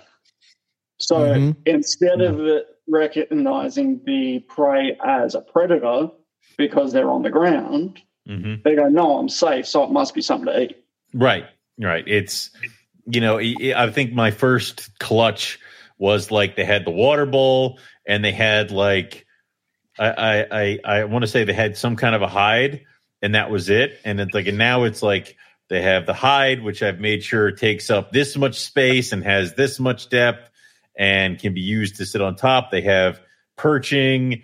Um, if that doesn't work, then we'll add moss and stuff. Like there's all this kind of stuff that can kind of pro- that progresses to be like if once they feel comfortable, that's when they will start eating.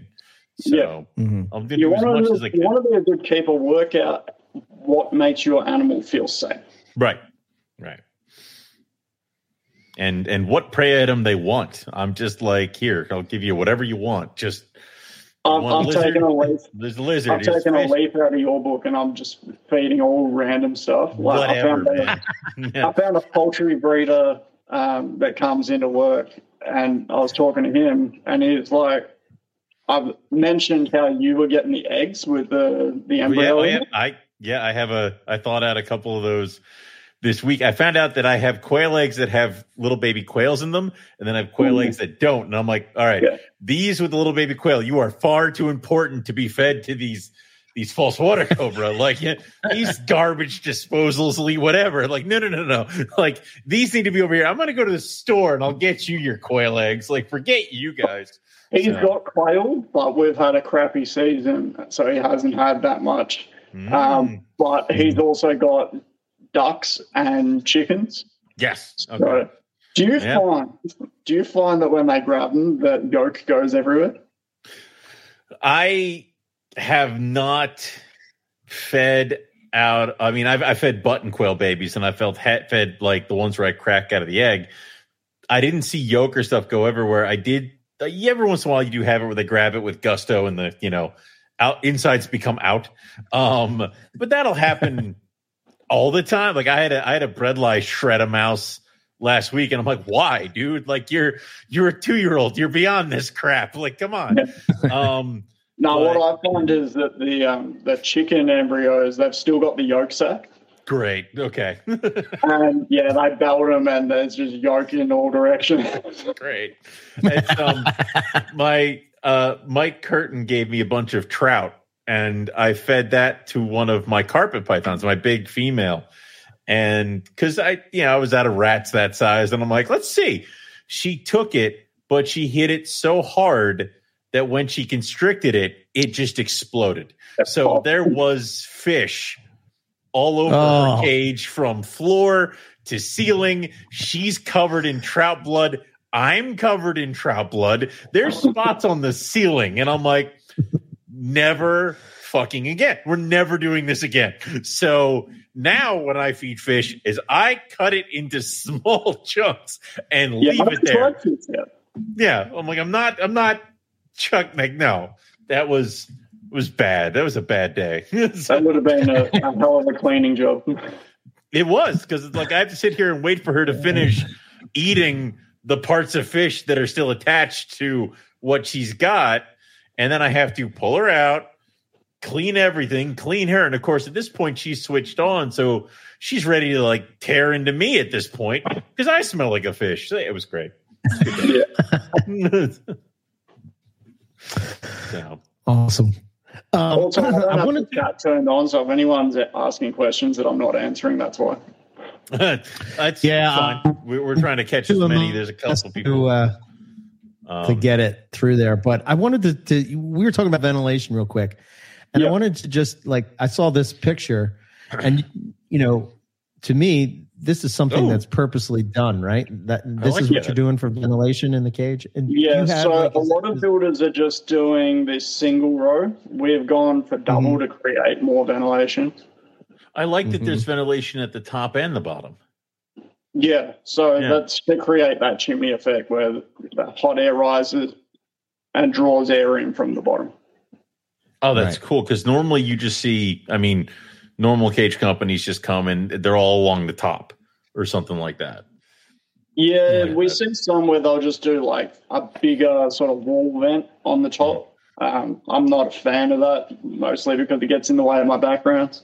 But um, It's part of it. Yeah. but yeah, like we, other than like Exo Terra and a couple of others, we don't really have mesh top enclosures. And most people that try and keep in mesh top enclosures run into issues of them not holding enough temperature. right. Um, so I think that's a pretty easy way to solve. You just block off part of the mesh, not all of it, part of it. Right. Just, Um, yeah. If you do all of it, then you've got no ventilation. You're going to run into bacteria issues. Um, but yeah, we we do the side vents unless it's a case of a three sided background.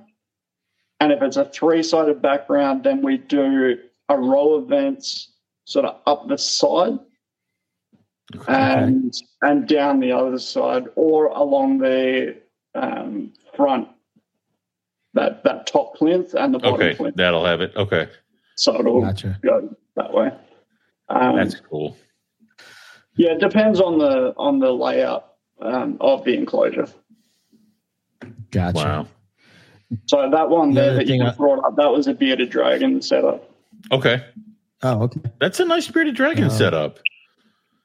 You It's like, think? you know, Yeah. I mean, it's When- not. I want it- I'm glad it wasn't on the AstroTurf carpet, like you know, with a hammock in there. That's great. Yeah. Here's a fun one for you. The um, the guys that I work with, they have one of their bearded dragons that has allergies. So any loose substrate and its eyes just become inflamed and it gets all like snotty and so they have to keep Really? it on AstroTurf. Wow. I've never It's heard of. Oh, AstroTurf man. or um, or newspaper and AstroTurf. Wow. better to clean. So they just every couple of days pull the AstroTurf out, pressure wash it, put it back in.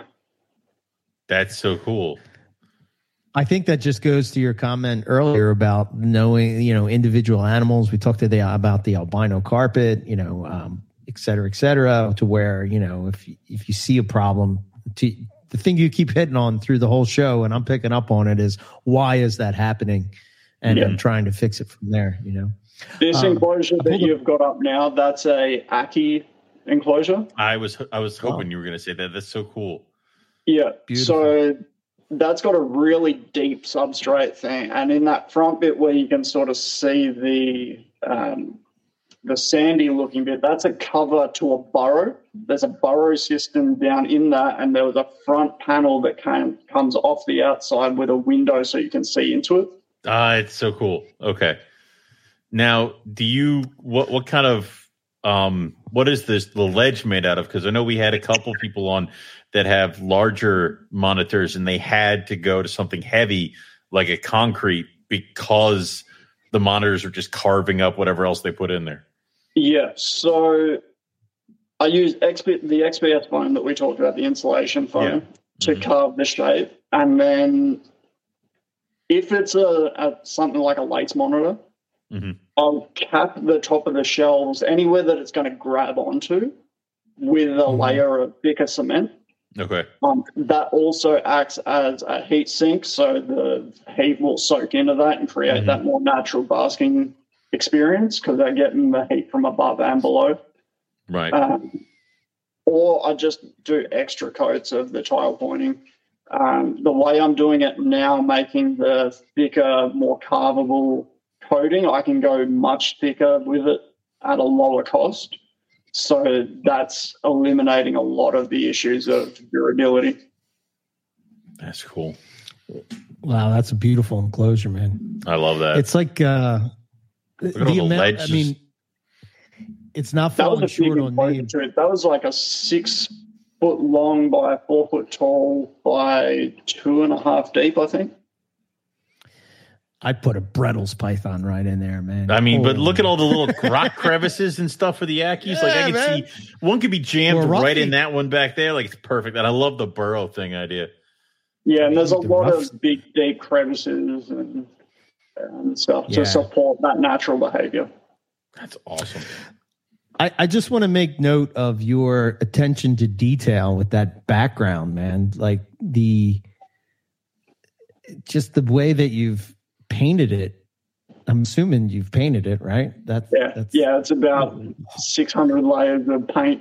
Jesus. Holy shit, man! That's What I, what I do with a lot of them, and I actually got this from model train dioramas, is I will water down the paint and drip it down the surface and then water it down and let it dry and then do another layer and another layer. And the more layers you get, the more variation of um, of tones and texture you can get.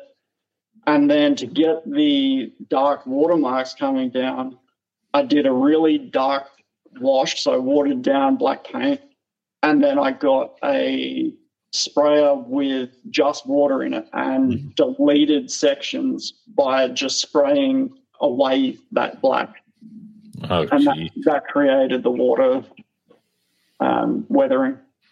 That's so cool.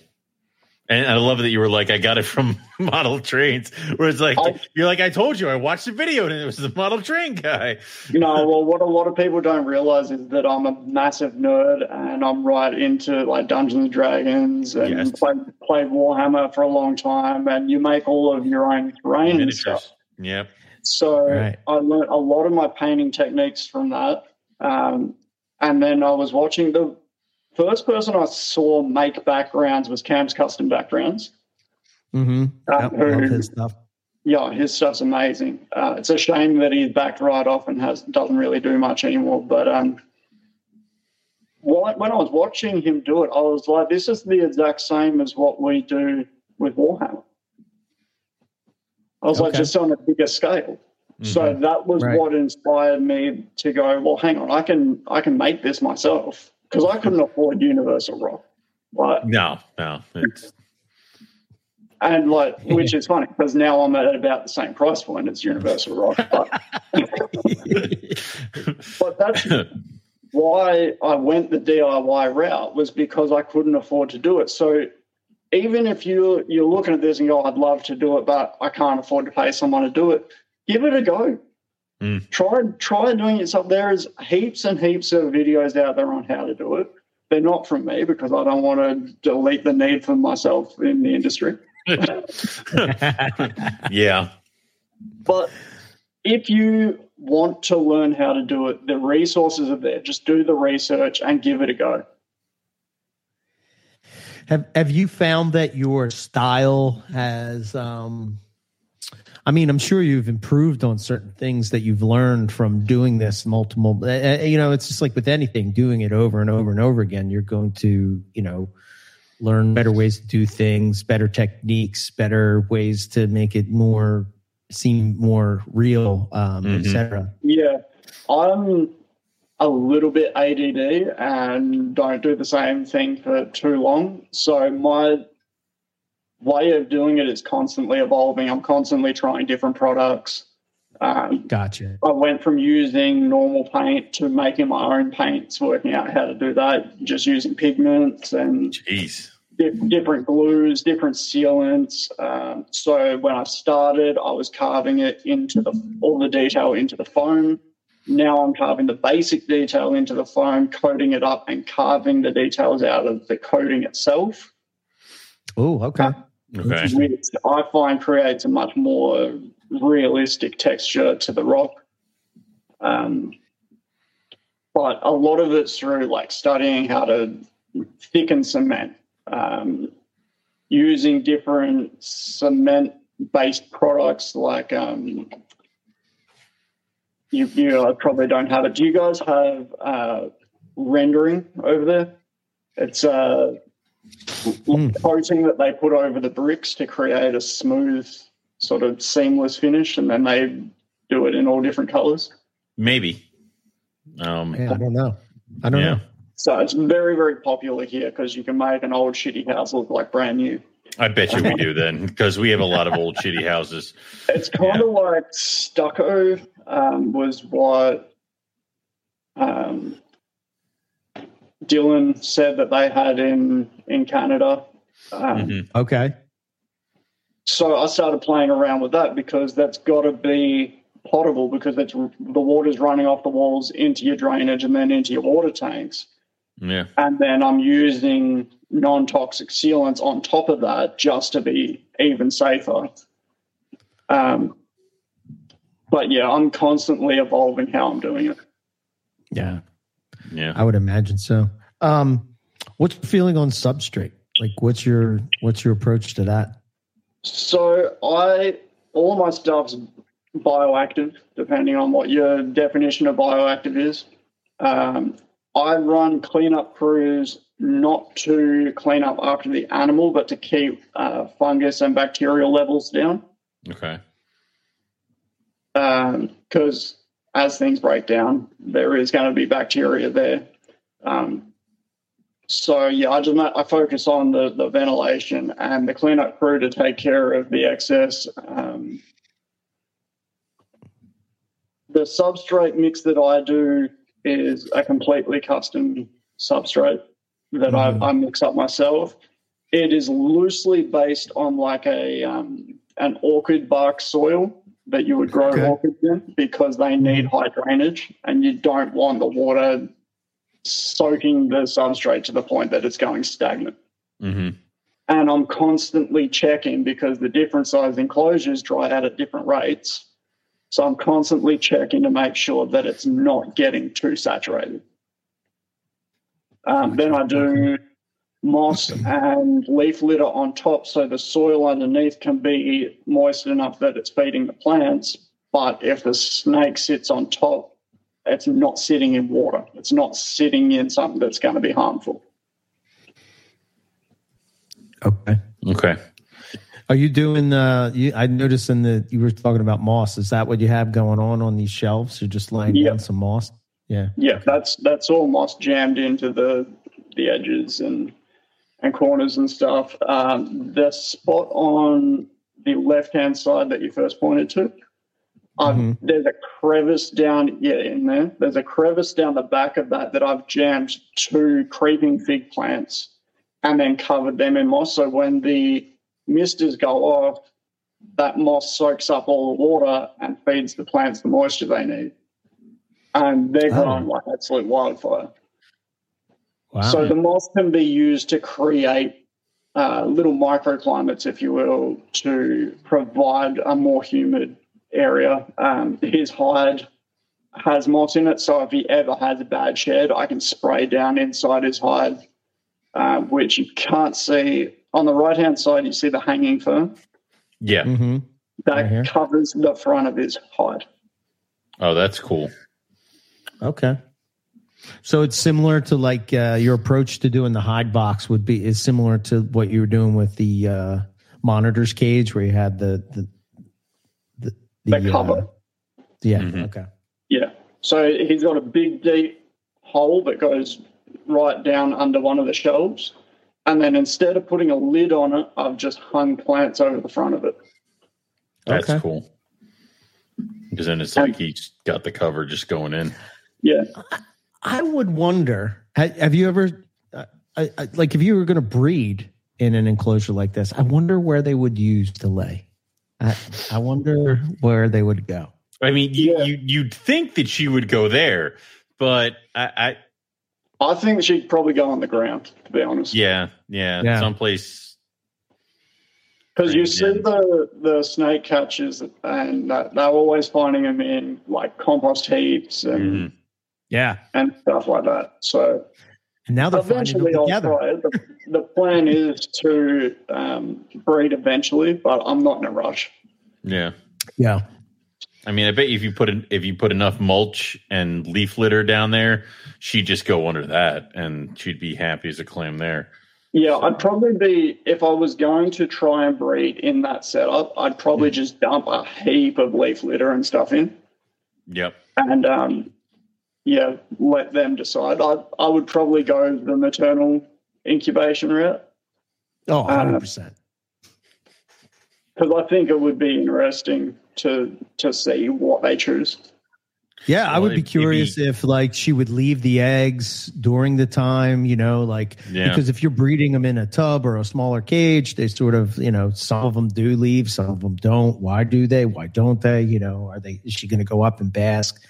You know, is that something that they're My- doing in the my wild? female was- don't know? my female's clockwork. Every morning she's out, she's basking, she's back on the eggs. Every evening she's out, she's basking, and then she's back on the eggs for um, the overnight. It's like it was like clockwork. When I she was this is doing what- that, did you have heat during the day and no heat at night? Um, we have the heat comes on in the morning and then it kind of rises and peaks around noon, and then it drops, and then it'll kind of go to won't necessarily turn off. It'll just go down to a I think seventy. Um, Yeah. and then whatever my snake room like is, um, there will be kind of some lower points, especially now. I'll I'll let that um, safety net kind of drip, um, and then depending on how the weather is outside is how low the room gets. But at that point, we were in like, um, I to say we're in like spring, so it should not have been getting down too far. But she wanted to make sure she was on them um, when the sun went down. So I think she was just Yeah. trying to soak up that last little bit of heat. Have you got- um, you know, How many yeah. of your carpets do you have in enclosures, not in tubs? all my adults? All your adults. So, do you notice that when your heat comes on in the morning, they're sitting in that spot waiting Oh, for yeah. it?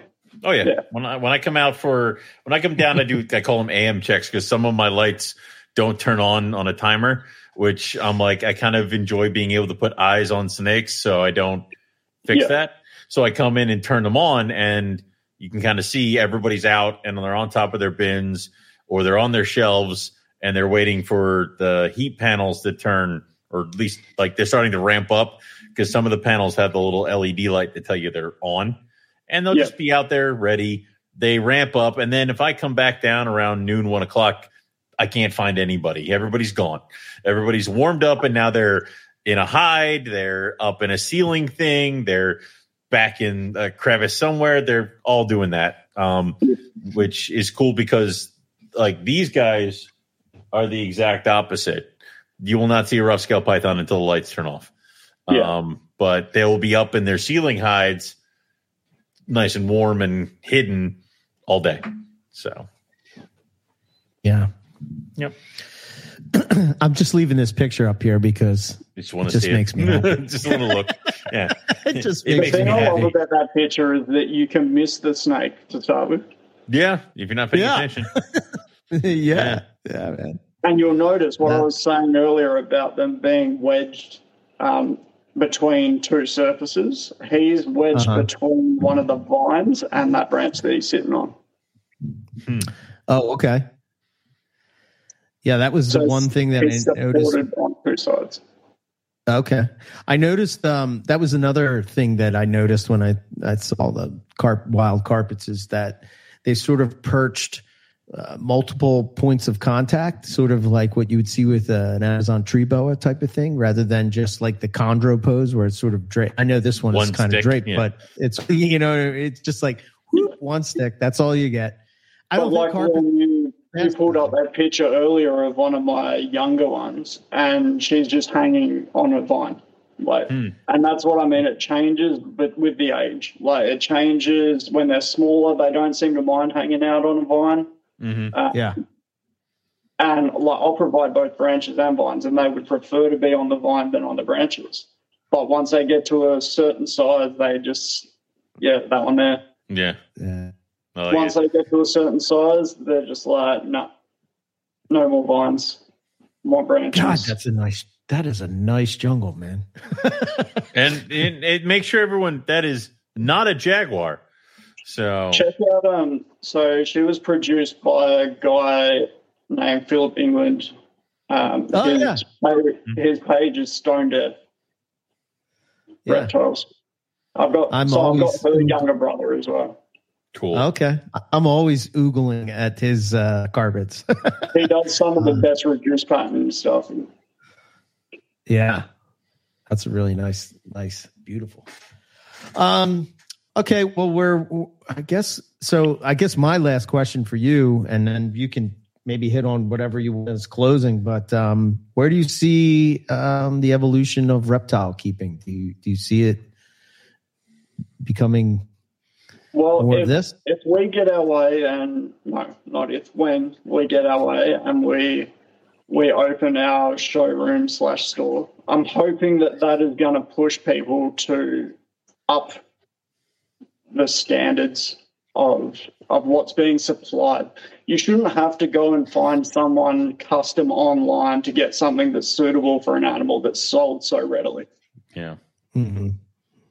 Like you've got lace monitors being sold in reptile shops, and there's not a single enclosure in there big enough.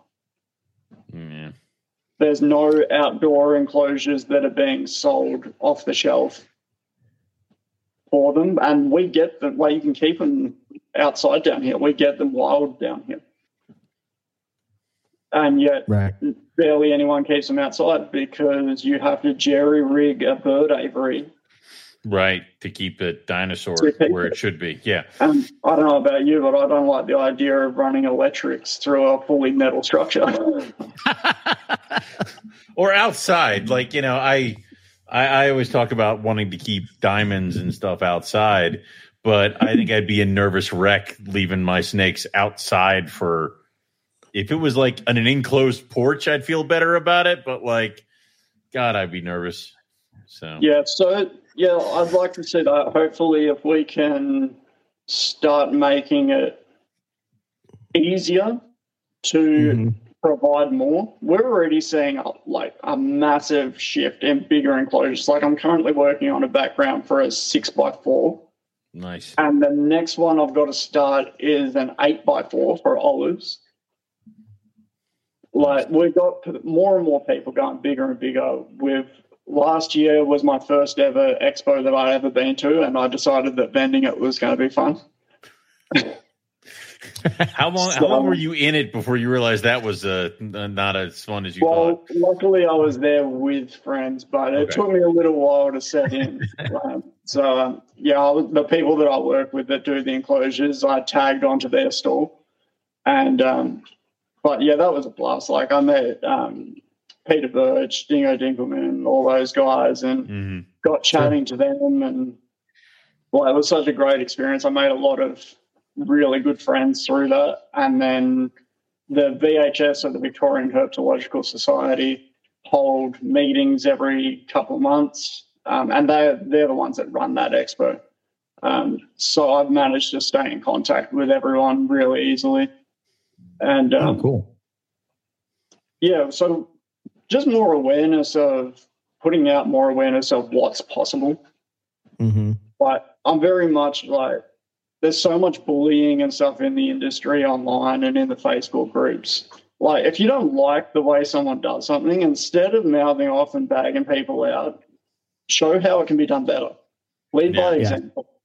Yeah. Like especially when you guys are under so much threat from getting shut down by the animal rights activists and, and all the rest of the crap. Like acting like a bunch of high school kids, arguing, calling each other's names, fucking infighting, all of that crap. All you're doing is making it look like you really shouldn't have these animals. it there's it's really hard to make an argument that we should be able to have these things when it's like at least twice a year they're like what like released alligator found it in some random ass pond it's like gee like come on man like like, there's so many. Like I know, like Tyler and Chandler and all of them, they cop a lot of flack because they take risks that don't need to be taken. Yeah. But yeah like, how many people have a walk-in zoo quality enclosure for their animals?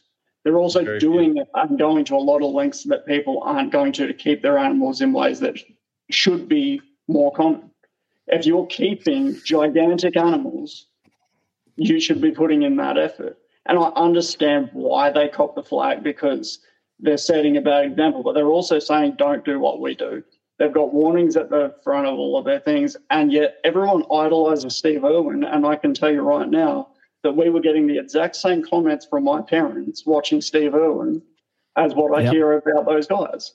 yeah It's like, oh, he's an idiot. He's going to get himself killed doing this. yeah hmm So how can you idolize one person for doing that and then roast another? And the only excuse that people seem to have is, oh, well, yeah, but it's different because they're doing it for YouTube likes. The only thing that's changed is the platform, Platform, of what's right. doing. Do you think Steve Irwin would have been running around doing that if no one was watching the TV show? That's the thing where it's like I, it feels like because it was on television that somebody somewhere said that it's okay, and it's like, but like where there there's a little bit of a disconnect because I'm not sure if everybody said it was okay. So it's I And I think the fact that like they show how bad it can go wrong, yeah, Mhm. like I, I don't think I'd like to get bit by a cobra in the middle of Africa. no, no, I No. don't think I'd like to do that. No, So I think I think- showing what can go wrong, it's not all fairy tales, it's not all easy. They're constantly saying this is extremely risky, don't do it. Um, and yeah, sure, they're choosing to do it. But if you don't agree with that and you don't think that should be put out there, then make the effort to put out there footage of how to handle a 10 foot king cobra with hooks. yeah, Because Give when something Chandler else. tried it, all he managed to do was piss the snake off Yeah. yeah. yeah, to the point Yeah. that he's like, fuck it. Like, I'm more likely to get bit pissing him off with these hooks than I am free handling him. Yeah. I, I mean, I don't free I- handle cobras because of. I don't reason. do venomous because I can't. Yeah. I get bit by pythons too often, and yeah. no, I'd rather Yeah. not. I get what you're saying though. It's like people people aren't consistent with their their belief. Right? They'll give this one a pass, but they this person's doing the exact same thing and they don't get a pass. But right. I will tell Just you that there's a lot of people have people. a personality online. Like, Yeah, I think there's a lot of people. Well, at least that I know that would give me shit for even you know they'll say ah Steve Irwin was the same way. That's bullshit. You know, so at least the people that I'm around are pretty. Cons- when you say Owen, they're usually saying. mean, you know, I, I mean, I, I, I like to try to not. I try to like to call everybody. Switzerland. Yeah, I, I like to. It's like Yeah. it's the same thing of like I don't believe feral cats should be allowed out. What about the pythons? I don't think they should be there either. Like I, you don't get a pass just because you're you Yes, think I I've would got- like you. Yeah, I've got Yeah. two cats and they're indoor cats. yeah. It's like I don't. Yeah, It, it's like people will constantly try to find something to say like, well. What about this? And I am usually the guy about who's like, it? they suck I too. it. Like I don't. I hate it. Yeah, Yeah, And It's it's like you instead have of no saying, well, what about this? Just lead by example. Like my whole business was leading by example, posting pictures of what I'm doing, and now more people want to do it. right. So if you want to make change and not look like a bunch of high school kids fighting all the time, just put good content out there. yeah. Put Yeah, put you know- good examples out there. Like the more attention you're putting on what you don't want people to do, the more likely people are going to see it and do it. Yeah, I think that's how we came up podcast. You know, it was like there was so much misinformation about carpet pythons and chondros, and you know, just keeping them. You, all the questions that we've talked about throughout the show, and it was like, well, I can so either complain about this, or we can just talk to people that have you know more experience than we do with it, and sort of you know put put you know both sides of the argument out there, and you sort of make your own decision on you know. Of, Yeah. of where you want to go or what you want to do, Mhm. you know. But I And like people worry too much about what other people are doing. well. What's that? You can easily get messed up by a carpet python. There was that snake Oh, yeah. catcher a couple of years back that ended up in Oh, hospital yeah. because the big coastal lit him up and severed his arteries. I, I was watching. Oh yeah, I was watching this one Yeah. snake catcher who was he got an olive, and it bit him, and he actually got like some kind of like it nicked one of the veins in his tendon hand. Damage. Uh, Oh. well, his Oh, like yes, his hand I know was just- exactly what you're talking about. It was his a hand was giant egg. glowing up, and he's like, every time I handle these, I get one of these. I'm like, one of what? What is going on? like, gigantic hematoma on the back like of his hand. stop touching it if this happens. Like it's, but oh They're touching god, the he wrong end. giant hematoma, and I'm looking at my olives. I'm like, you guys are pretty much the same size. Like I don't want He was the guy that was keeping outside, yeah. No, you okay? No, please no. Uh, Yeah, there was one of those guys he was keeping outside in big outdoor enclosures, and if he got nailed. Same thing happened. Mm, mm, no, I mean Man. it could happen. I'm not getting rid of my olives, so yeah. But uh, fun stuff. Yeah, you just have to. The you have to things be that I'd like to see change, I'd like to see the standards go up in a realistic way because Mm-hmm. whenever people that are not in the industry try and put things in place, it's just completely unrealistic. Yeah. Right. Um, and if things have to be flat packed to be the size that they need to be, then we need to work with that. And I, I want to see more people leading by example instead of bitching about each other. Yeah. Yeah. I agree with that one. because we don't we don't because at the end of the day either we all work together or we'll all not have our shit together so Exactly. yeah that's either way it's going to be that And the funny, the funny thing is, like I was thinking about this earlier today because I really want to push this more. The more that I get out there, is like we've got to stop this bullying bullshit. But it's not actually them that is going to be affected. Like you can bag out Tyler and Chandler all you want; they're on zoo permits. hmm So Oh, okay. yeah the average keepers are going to get shut down, and they're going to be able to keep going. yeah yeah That's true. Yeah. They're not as likely to shut down a zoo because zoos pay taxes. yeah they have all this other stuff so yeah It's always the money. Yeah. but yeah, you're right. hundred percent.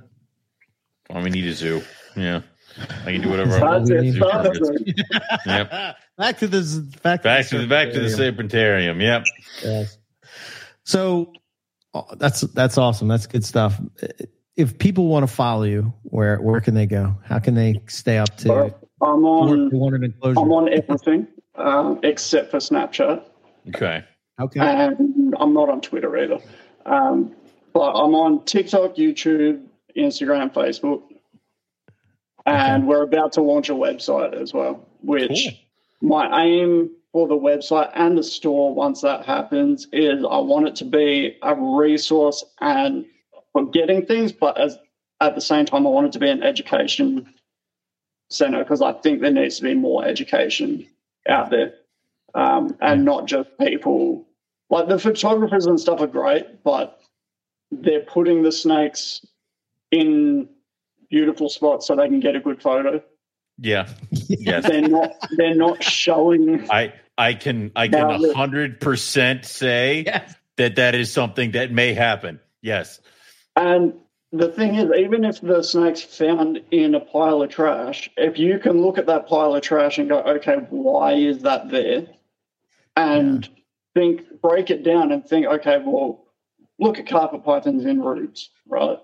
They're up there Right. because it's got a high ambient, which we know they can survive in. Sure, it might not be the best source of heat, but it's also an extremely low risk source of heat. Right. Right.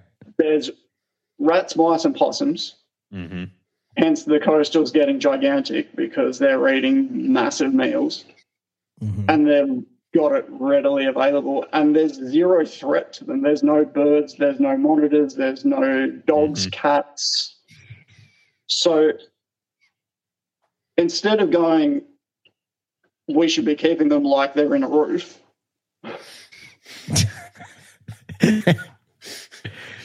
like if you if you didn't break it down, every enclosure should either look like a road at night or roof space in Queensland.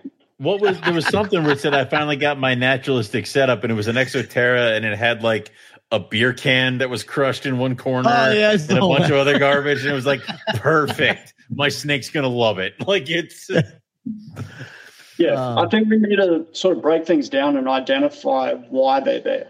Right. And seeing them where people are finding them, that's why I really like Miller Wilson's content, is because he will lie down in a bush somewhere to get the footage rather than grabbing the snake and moving somewhere with it. Right. We kept finding snakes under this one plastic bowl that somehow kept coming into our car with us places. That's it was weird how that kept happening. So yeah. yeah. The- the- Hey, The- when the- you guys the- found the Oenpelli, um, what was the habitat in that area like? It was a rock with a tree. Just a rock? it looked It was a very, similar very, very to, large rock with some paintings on it. Uh, um, this and, enclosure. Uh, uh, then it had a lot of vegetation, and the, it was sticking from uh it was sticking up high because it went straight from the rock over into the tree and Yeah. then it kind of coiled up and was just trying to ace bats but the rest of the area around Looked like Um, that. pretty much i mean the Lever- like rock That's what it looked like. cracks yeah that but Oenpelli sized so um but So yeah, we were all the way at the bottom of the enclosure, yeah and the we were tree was all the way down here yeah like that, Um, and that was coming out.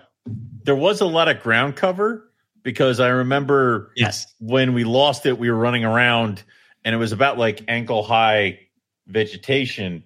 Because later we were like, so death adders, those are a thing. And we probably shouldn't have been running around in like all that. But um So if you were to take from the area that you observed, if you were to break it down and make an enclosure out of those aspects, what would you put in that enclosure? Mm, high perching, lots of cover up high. Yeah, it definitely has to have height to it. I think Rock that you crevices. have to have rock crevices. Yeah, lots of them. I would Um, imagine though that the rock crevices are probably there because they're trying to escape the heat. smoldering heat. Yeah. Yeah. I mean, it it it it could potentially use the burrow like setup if you kind of did the rock crevice to almost look like it would go down someplace. Um, but I mean, it would climb too. Like it would climb like rock and tree too, so it would kind of be like all over the place. So it'd have to be pretty complex. Yeah, I mean, a lot of aspects from your carpet enclosure with like maybe some larger rock um outcroppings and stuff like that. So, but Was not there any was it like carpets in the aspect of was there any water nearby, creeks or Um, no, um, mm-mm. no, there wasn't. so Well- more dry? Yeah, it was drier. It was in Kakadu, basically. Yeah, Kakadu. So, um, yeah, well, there was so, so. The interesting thing about that is like w- you know we we would walk around the area and, and at, higher up the mountain it was drier, but then there was these little gullies that we would kind of walk down into. Um, I remember I have a picture of it somewhere. Um, I'll send it to you, but um, it was there. There was water coming off of something somewhere, but it was dripping down the rock.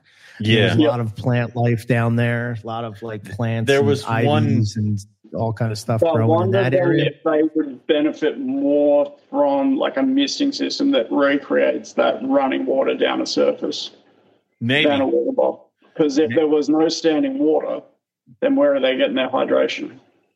There were a couple places where you would kind of go in to rock, the rock and the temperature would be high and then the second you'd come into it it would just bomb so I would wonder. I would wonder if in those rock crevices that they're going into, if there isn't some type of some sort water of water in there inside yeah, those like caves. underground. You know, Yeah, Yeah. underground The one pools and thing- stuff. The one thing I did notice in Chillagoe, right, similar environment uh, to to a certain extent, but um, we would be, and again, this is why I I preach that if you want to learn about the animal that you keep, go to its habitat and spend some time in the habitat, even if you don't where see the lives. snake. At least you're going to have an understanding of what's going on. But it'd be- But again, if you can't see the snake, ask why. Where is that snake? If you can't Right. see it. What doesn't it like about what's happening? We went to texas and it was freezing cold. Didn't find a single alterna why? Probably didn't like it. Yeah. It was a it was close to 100 degrees outside of those caves. Going into the caves you had i don't know it was close to 80 degrees. So you're looking at a 20 degree difference between And that- outside those caves and inside those caves. And that was when the Yeah. sun was up. The sun went down No. it was cooler outside and it was even colder inside those caves. Yeah. it, got- it bombed Um, real quick, uh, another one that you had was about cohabbing. If you're going to cohab any animal, you need to provide twice as much of the resources. yes If, and again, why are you cohabbing? You, if you're cohabbing to try and save space, then don't do it. Because you need Right. the resources. They, you need two different basking zones. You need two lots of hiding spaces, minimum. What I don't understand is that cohabbing to save space doesn't make any sense because what you what you would eventually have to do is also you need the space. So like you have the two spots. So it's basically like you've taken two cages and smashed them together. So Yeah. are you really saving space by cohabbing the correct way? Cohabbing the correct And way. is what- what- My friends that do the enclosures, they co-had their olives. They've got a massive uh-huh. enclosure, and they've got the ability to be separate. Nine times out of ten, they're hanging out together. yeah. Um, Josh Fastusa, I did a background for him. He had his bredli co-had, but we made sure that they had access to their own resources if they wanted them. Right. Right. You, You don't want you are the one one that did the the Alice Springs backdrop for him. Oh, Yeah. Oh, knew that had to Eric, be oh, you. Eric just didn't know that. Oh, Yeah, That thing he um, he did the, the shack. He did the shack himself. Another artist did the painting um, in between the shack and the rock work, and I did the rock work. oh man. Eric's like, how much does it cost to have? Can I oh have man, it I love here? that enclosure. I was like, oh, that is so cool. Yeah, well, at some cool. point, I want to do an extensive uh, holiday to America and do some enclosures for people while I'm there. So There you go. might, Like might that. have to pay a visit. Ah, yeah, great. Come on, man. Damn it. Come on. in fact, that's possibly even one of the photos that I took. I think That's it is. cool. I, I got it from your uh, your thing, and I, I I looked at it and I was like, I wonder if that's the same enclosure. I forgot to ask you that. Very cool. I'm glad. Uh, That is awesome. You said that. Yeah, that one was done with a bit of a different method where I coated up while it was still wet. I got red sand and sifted it over it so it would stick to the, the mix.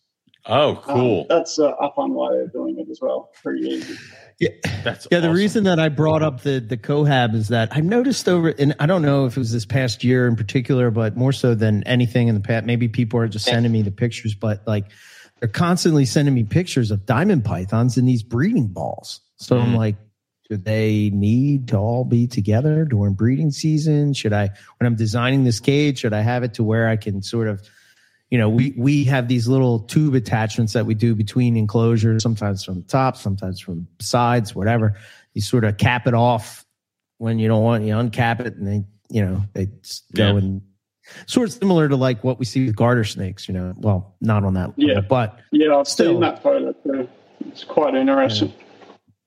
I don't know, just something I was thinking about. Man, this has been awesome. I uh, appreciate you uh, taking the time off from to chat with us, and uh, yeah. That's all good. My boss is just trying to ring me. So Oh, Right on. yeah. All right. Well, um, yeah, it's all under Copperhead Customs on um, yep. on all the things. Customs, uh, just look for the logo. Um, Yep. It can be a bit hard to find due to the algorithm, but um, if you go to my page, there's links and stuff. So We'll put That's all the awesome. links in the in the show notes and all for everybody to uh, to to check out. So Uh, Awesome. If if if Eric gets diamonds this year, um, you're gonna have to come and I'm gonna need a diamond enclosure. So um, I, You're gonna pay I don't want to to put out? I don't want to put everybody you to else see metal on this call on some sort of notice, but you need to make the diamonds. And uh, yeah, okay. So there we go. So see how Set it it up. is. All right, Yeah. man. Well, much appreciated, and uh, yeah, we'll be Well, following you. you. I love I love your stuff, man. Very good. thank you very much. It's been a pleasure. All awesome. right, man. Thanks, dude. All right. See you. All right. All right. So Back 2024. Here we are, Owen. We're ready to go.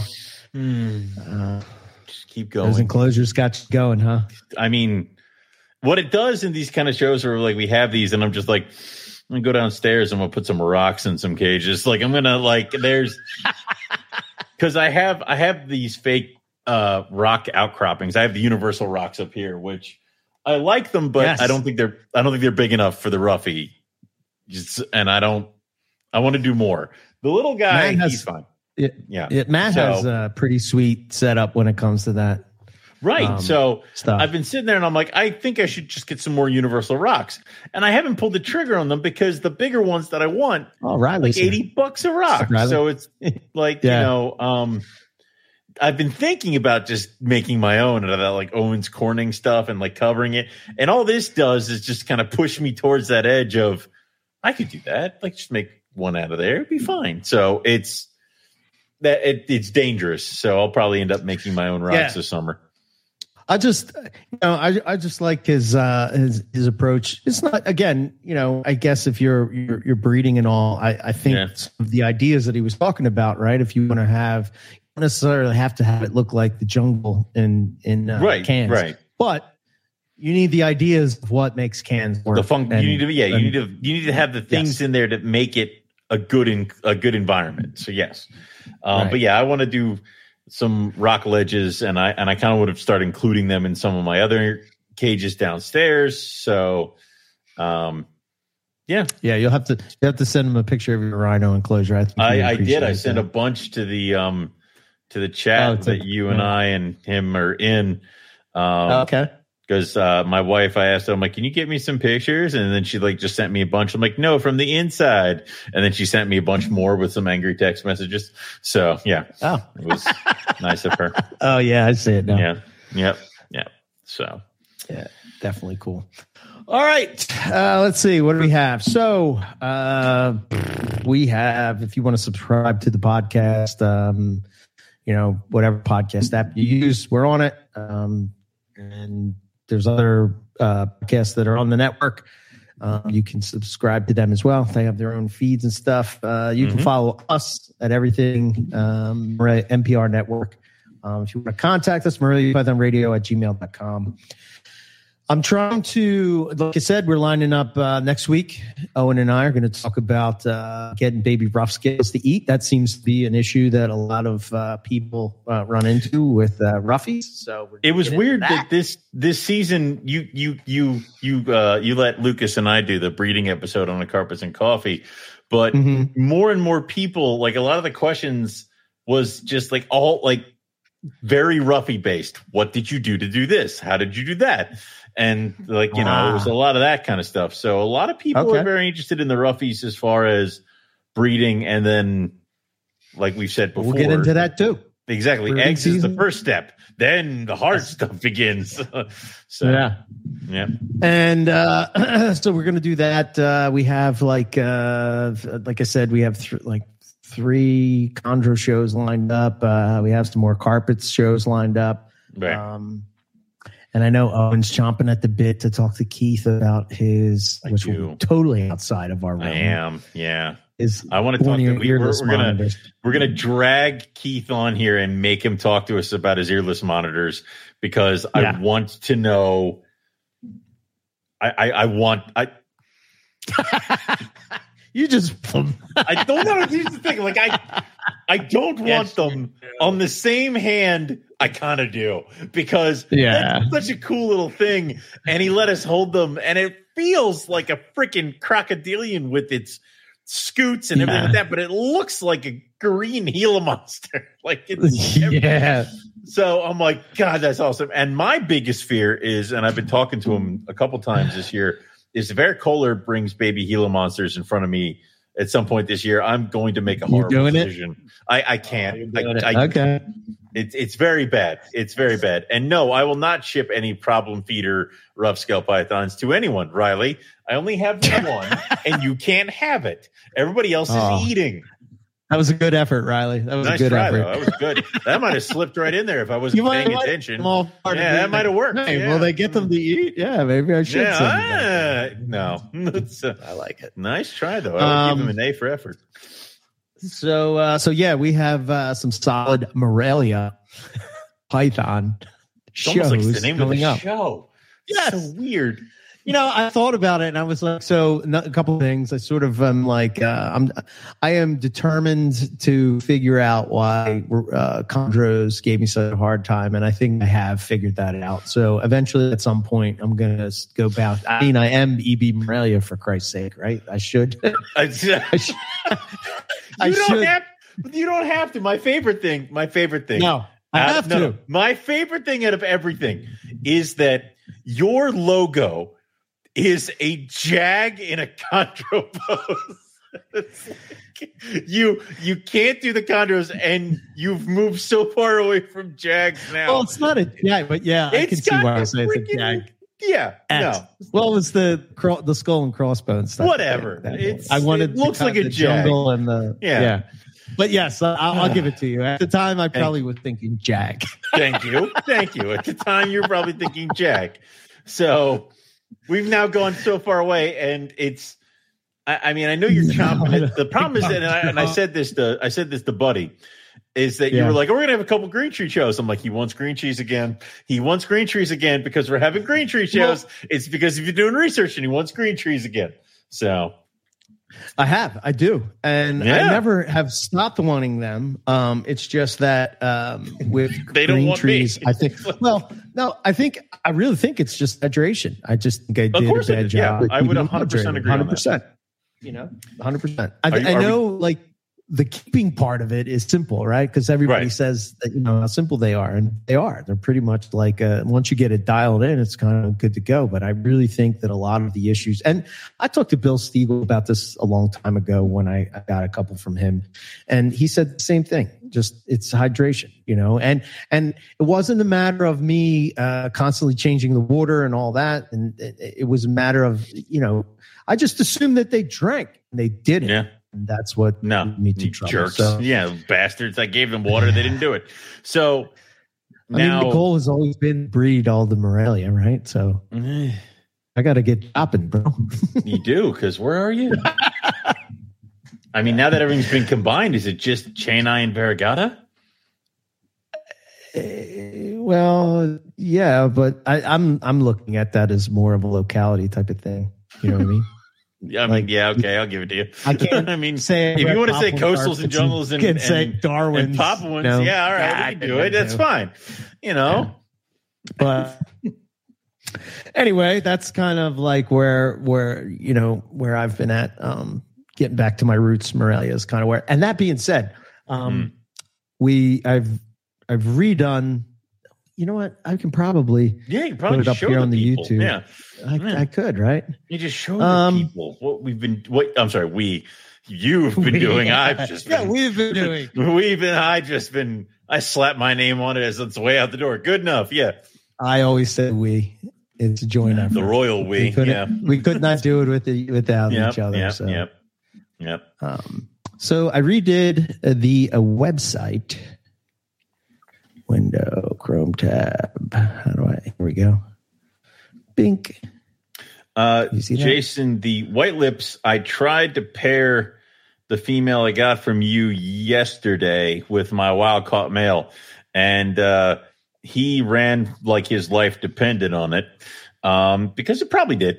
So I have separated them, and I'm going to give her a little bit of a chance to settle, and then I'm going to throw my um, uh, my captive born and bred boy uh, in there, the father of my babies from two years ago. He's much larger and uh, kind of takes no shit. So we'll see how that goes. But yeah, other than that, she's fine. She's eating. She's warmed up to me. I'm more along the lines of now knows me as a target. So yeah, Yo, I got to tell the listeners too. Holy Hmm. shit, Mort is big. He's not that big. Holy shit. He's not that. You're like I could is ride him into battle. Like it's Like, holy shit, that's Mort? That's what happens. drive when you him home. half- he takes half the year outside, running around eating my grass. Like that's what Holy he does. shit. Yeah. Mort is he's legit. Anyway, big boy. I started Yeah. redoing the website. Um, here's some news where you can order the calendar. Um, then the Morelia complex. I kind of have this going on here. Um, you can see Ah. these chondros.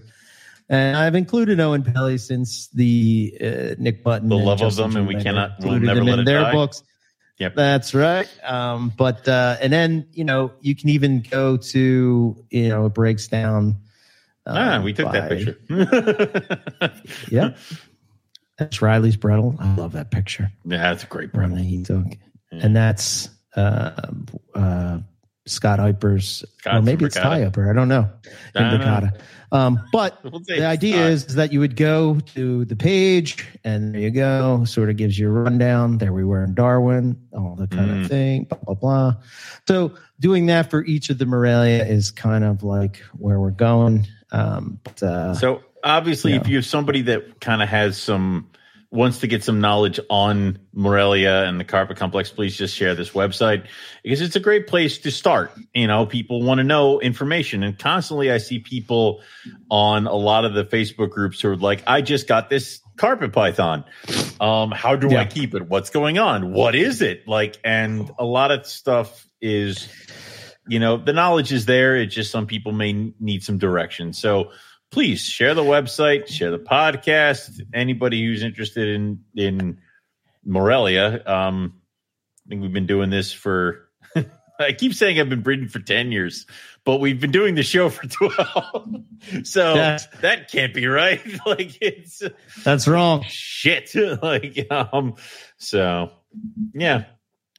Um the other thing I wanted to like i even put the morphs um Yeah. i don't know if it'll pop up uh but just so people can see i hope that it pops up and then i can share. Okay.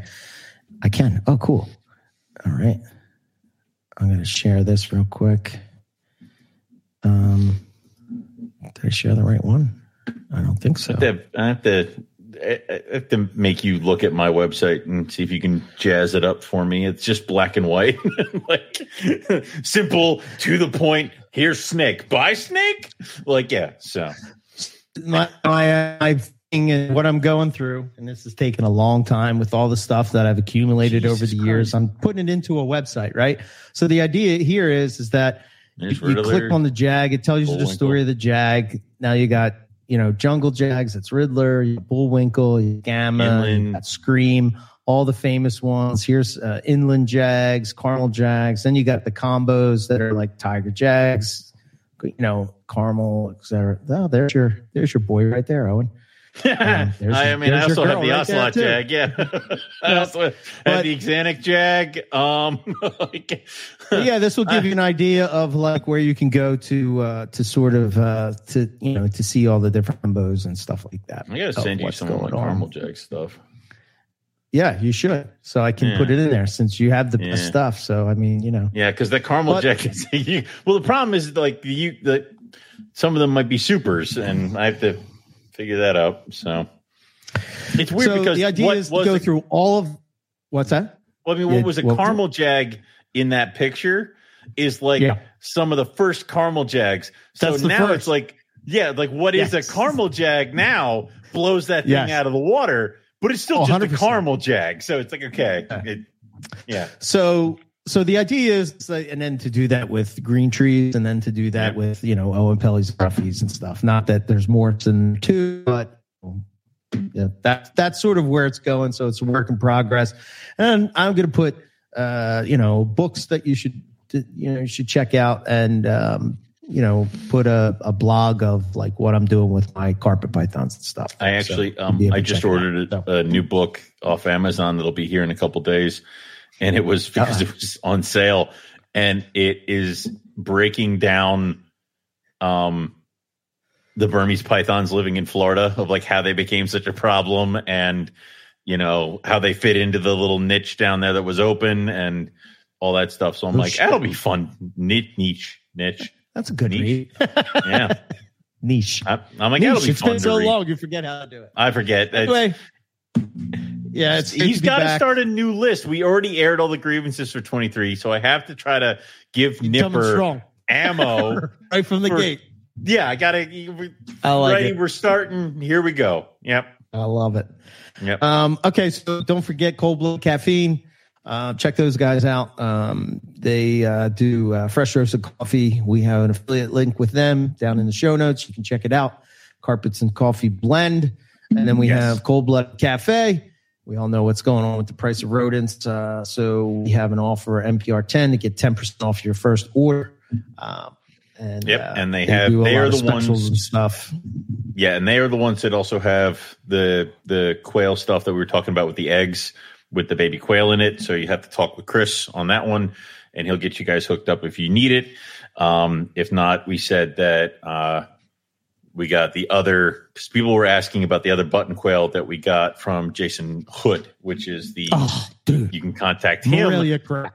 you can got, contact him for his stuff. So if you are, if you do have problem feeders or you're going into the breeding season and you kind of got a little worry in the back of your head, or you had a clutch this year that drove you nuts, contact Chris. He'll get you hooked up with the quail uh, that are in the egg. And then if you contact Jason Hood, he'll get you hooked up with some button quail. So those are helpful and they are Morelia crack because they are the bird the size of a goddamn fuzzy. So They're great. yeah. They're great.